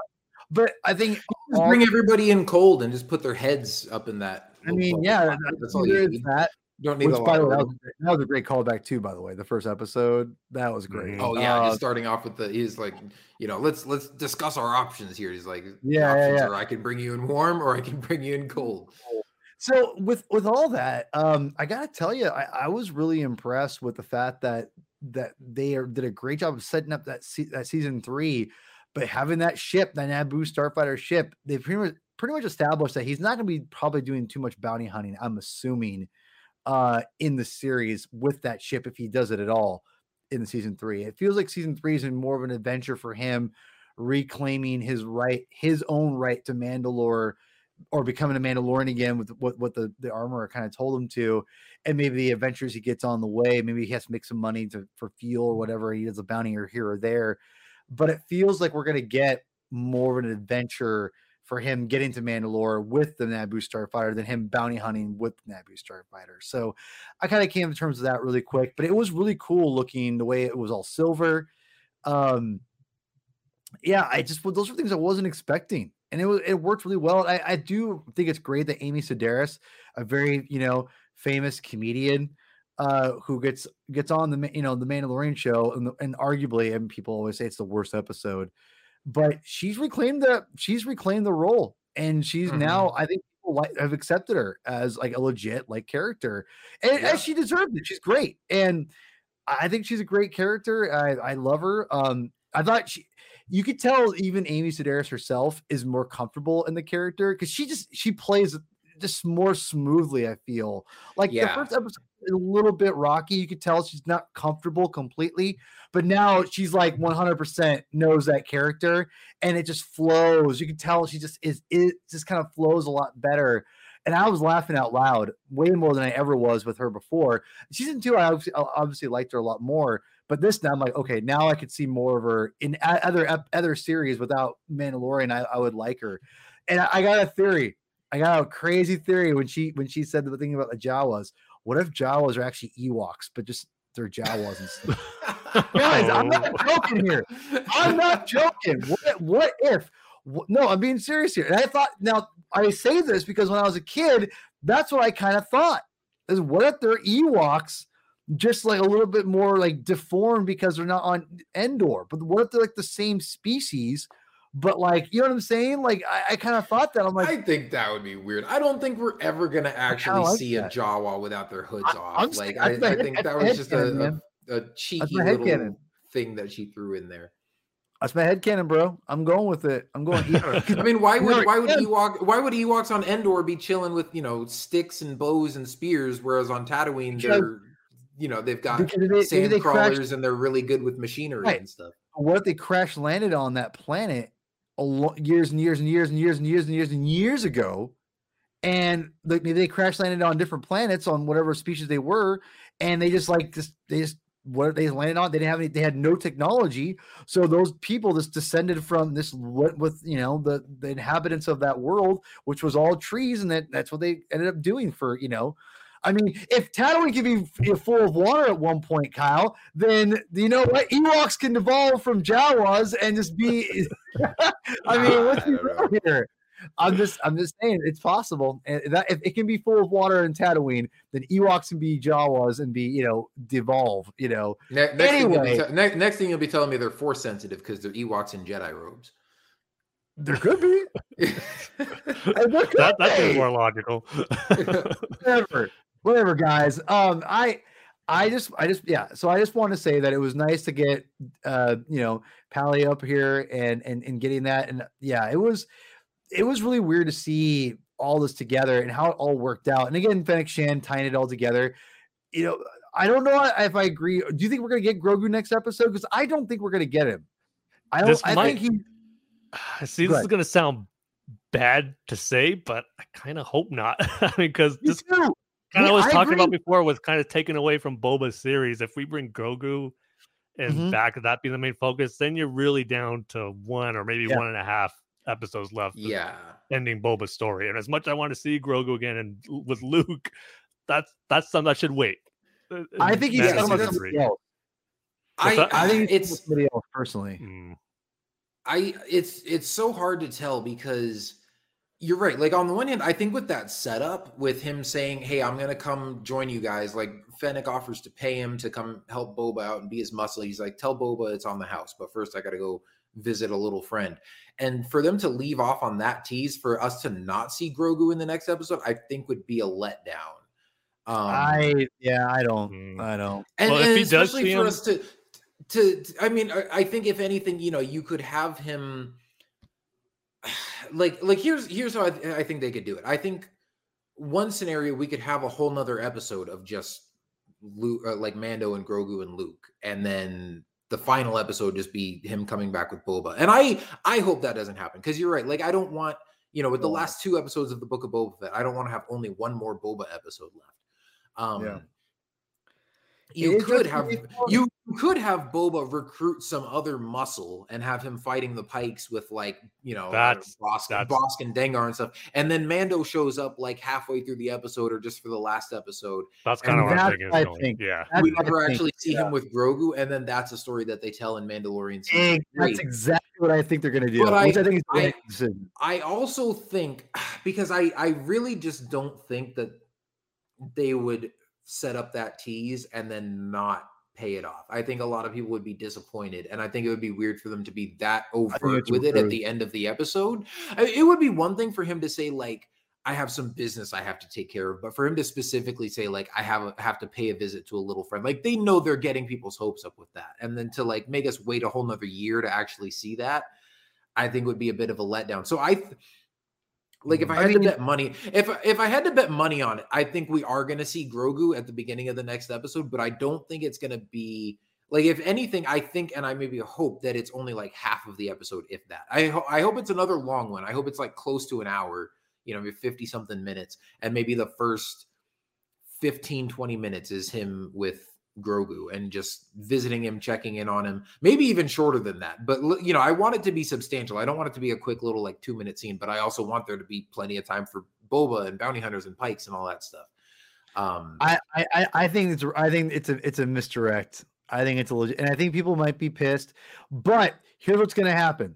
Why I think it's a misdirect because I do think other reveals are going to happen. I think we're going to get Bossk next episode. We're going we're going to get so many different things that the, the the main Star Wars fans who are going to be complaining online, who would complain online, aren't going to be complaining. There's going to be too much r- raving about such and such a character or whatever. In my opinion, that's what I that's what I think is going to end up happening. They're going to set it up for people to be like, "Oh God, here comes the buzz." Everyone talks about it. Doesn't really happen, but then people are going to talk about. We saw Bossk, saw Dengar, we saw Cad Bane. I, mean, I hope we get Cad Bane. There's been so much talk about this that I feel it's going to happen, but I mean, we'll see. But I, I, I gotta see, I gotta see Cad Bane. I, I you want to see Cad Bane, but I feel like it's almost like if we're gonna get a second season of, of Book of Boba Fett, which maybe we aren't, maybe we are. If we are, save him for season two. Just save him for season two. Let's just let's just wait for that. And then maybe between season one and season two, we can get the Clone Wars episodes and like sprinkle that in for a little special for you know, kind of whet our appetite. Mm. You know, that's just uh my idea. No, My I idea. See, But I'm, yeah, I'm just- a story guy. and again, I think for me anyway, the whole thing with Din Djarin saying that at the end, I think is to kind of tell the audience, okay, you're not going to see him either in the rest of the series or you're not going to see him again until the finale or the final battle because that's how I'm taking it's Yeah. going to lead to what you were saying, Paul, where he has to go see Grogu, but they already had him in a full episode of a series about Boba Fett, so they want to use him. He said he is going to help, so I imagine he's going to be uh, honor that and be a man of his word and show up when they need him, which will be, I, I'm assuming, in the finale. So I really think it'll just be too much to have two episodes data dedicated to Din Djarin when in the book of Boba Fett when it's only seven episodes. And for some as monumental as Din being reunited with Grogu, I think that has to happen in his own series, The Mandalorian, not in the spinoff show, The Book of Boba Fett, where he's not the main character. It just feels too all over the place for me. And I'm sure it's going to be great, but again, just when you're just only have seven episodes to work with and two of them are not even about your main character, that's just too much. Again, I I think even with this one's kind of stretching it a bit. So I can't see them doing that for the next one. Yeah. Yeah. Yeah, I don't know. We'll see. I mean, I feel like for one thing, if anything, I mean, this episode definitely solidified for me that again, with this larger overarching story that they're telling here in this time period, like Din Djarin is the main character. Um, Yeah, no both doubt. as far as like the focus of the story and also like even just audience interest. I mean, I know for me and a lot of other people, it's like like I've for me personally, I know you guys are probably bigger Boba Fett fans than I am, but like I've been enjoying the book of Boba Fett and I'm invested in his character and I I want to see a lot of Boba in these last two episodes and I want to see where this story goes. But you know, after four episodes of Boba Fett, seeing Din again with the the dark saber and all this Mandalorian history, and seeing him get a new ship and everything, I I already found myself like even more invested in Din Djarin than I've been in Boba Fett so far. And so I'm like, I'm excited to see what happens with the rest of Boba Fett's story, but I'm even more excited to get to like Mandalorian season three now. Um, and again, you know, if they do show him with Grogu in the next episode, again, like it's all part of this interconnected story that they're telling.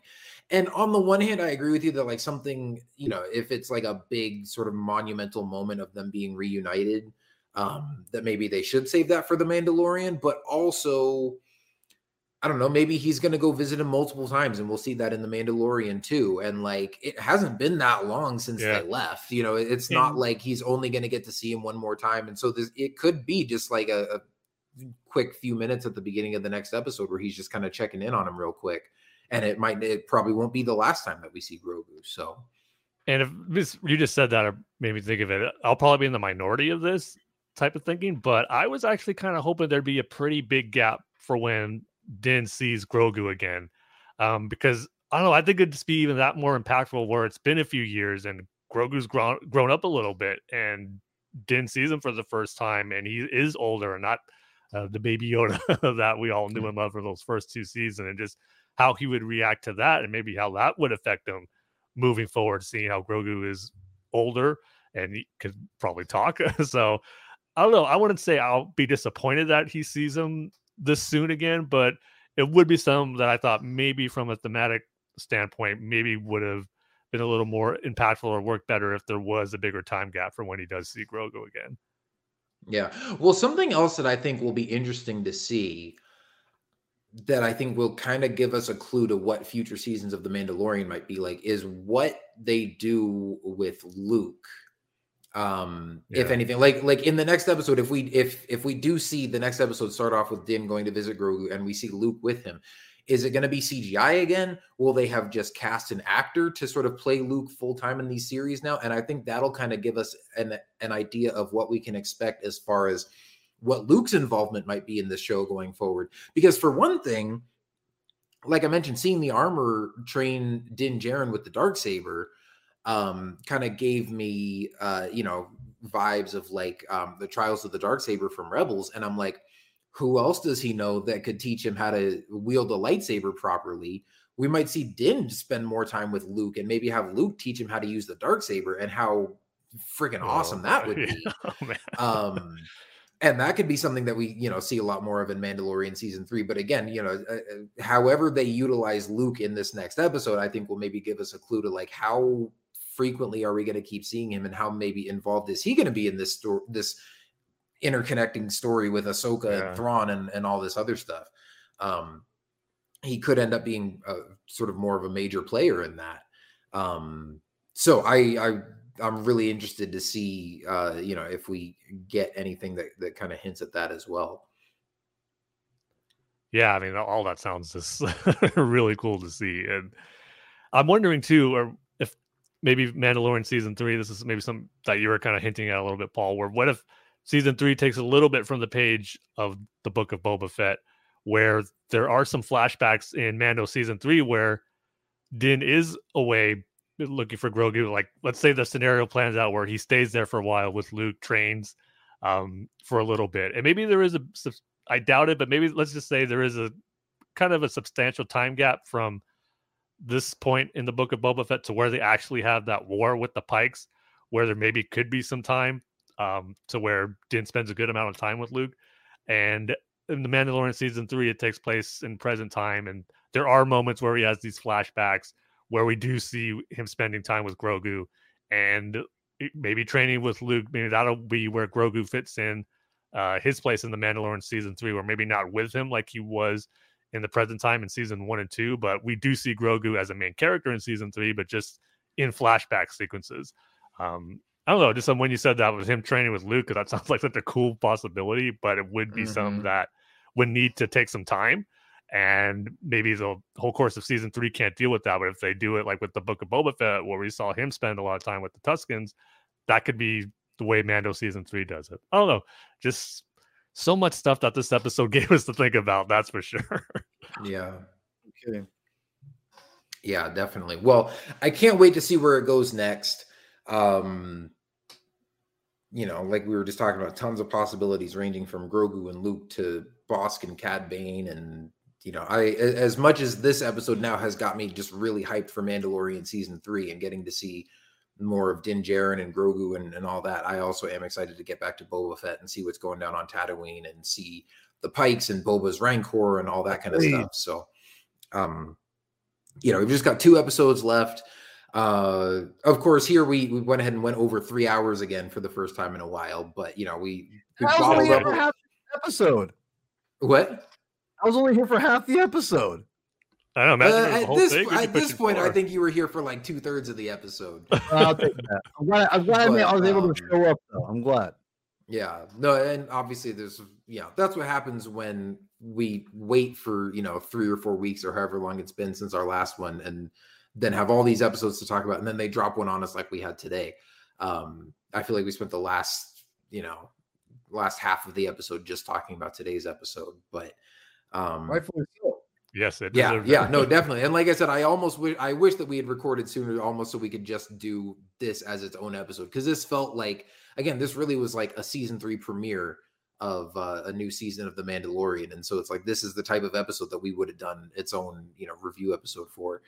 Um, but I'm excited to see where they go next there's only two more episodes of Book of Boba Fett, so I think we'll just you know we'll come back and recap the last two once it's all said and done, and uh, can't wait to see what kind of awesome stuff is in store for us in these next two weeks. Um, but before we go ahead and wrap up and head out, uh, Tim, I know we got some responses from our listeners on social media about what they thought of Book of Boba Fett so far. So you want to go ahead and read those for us?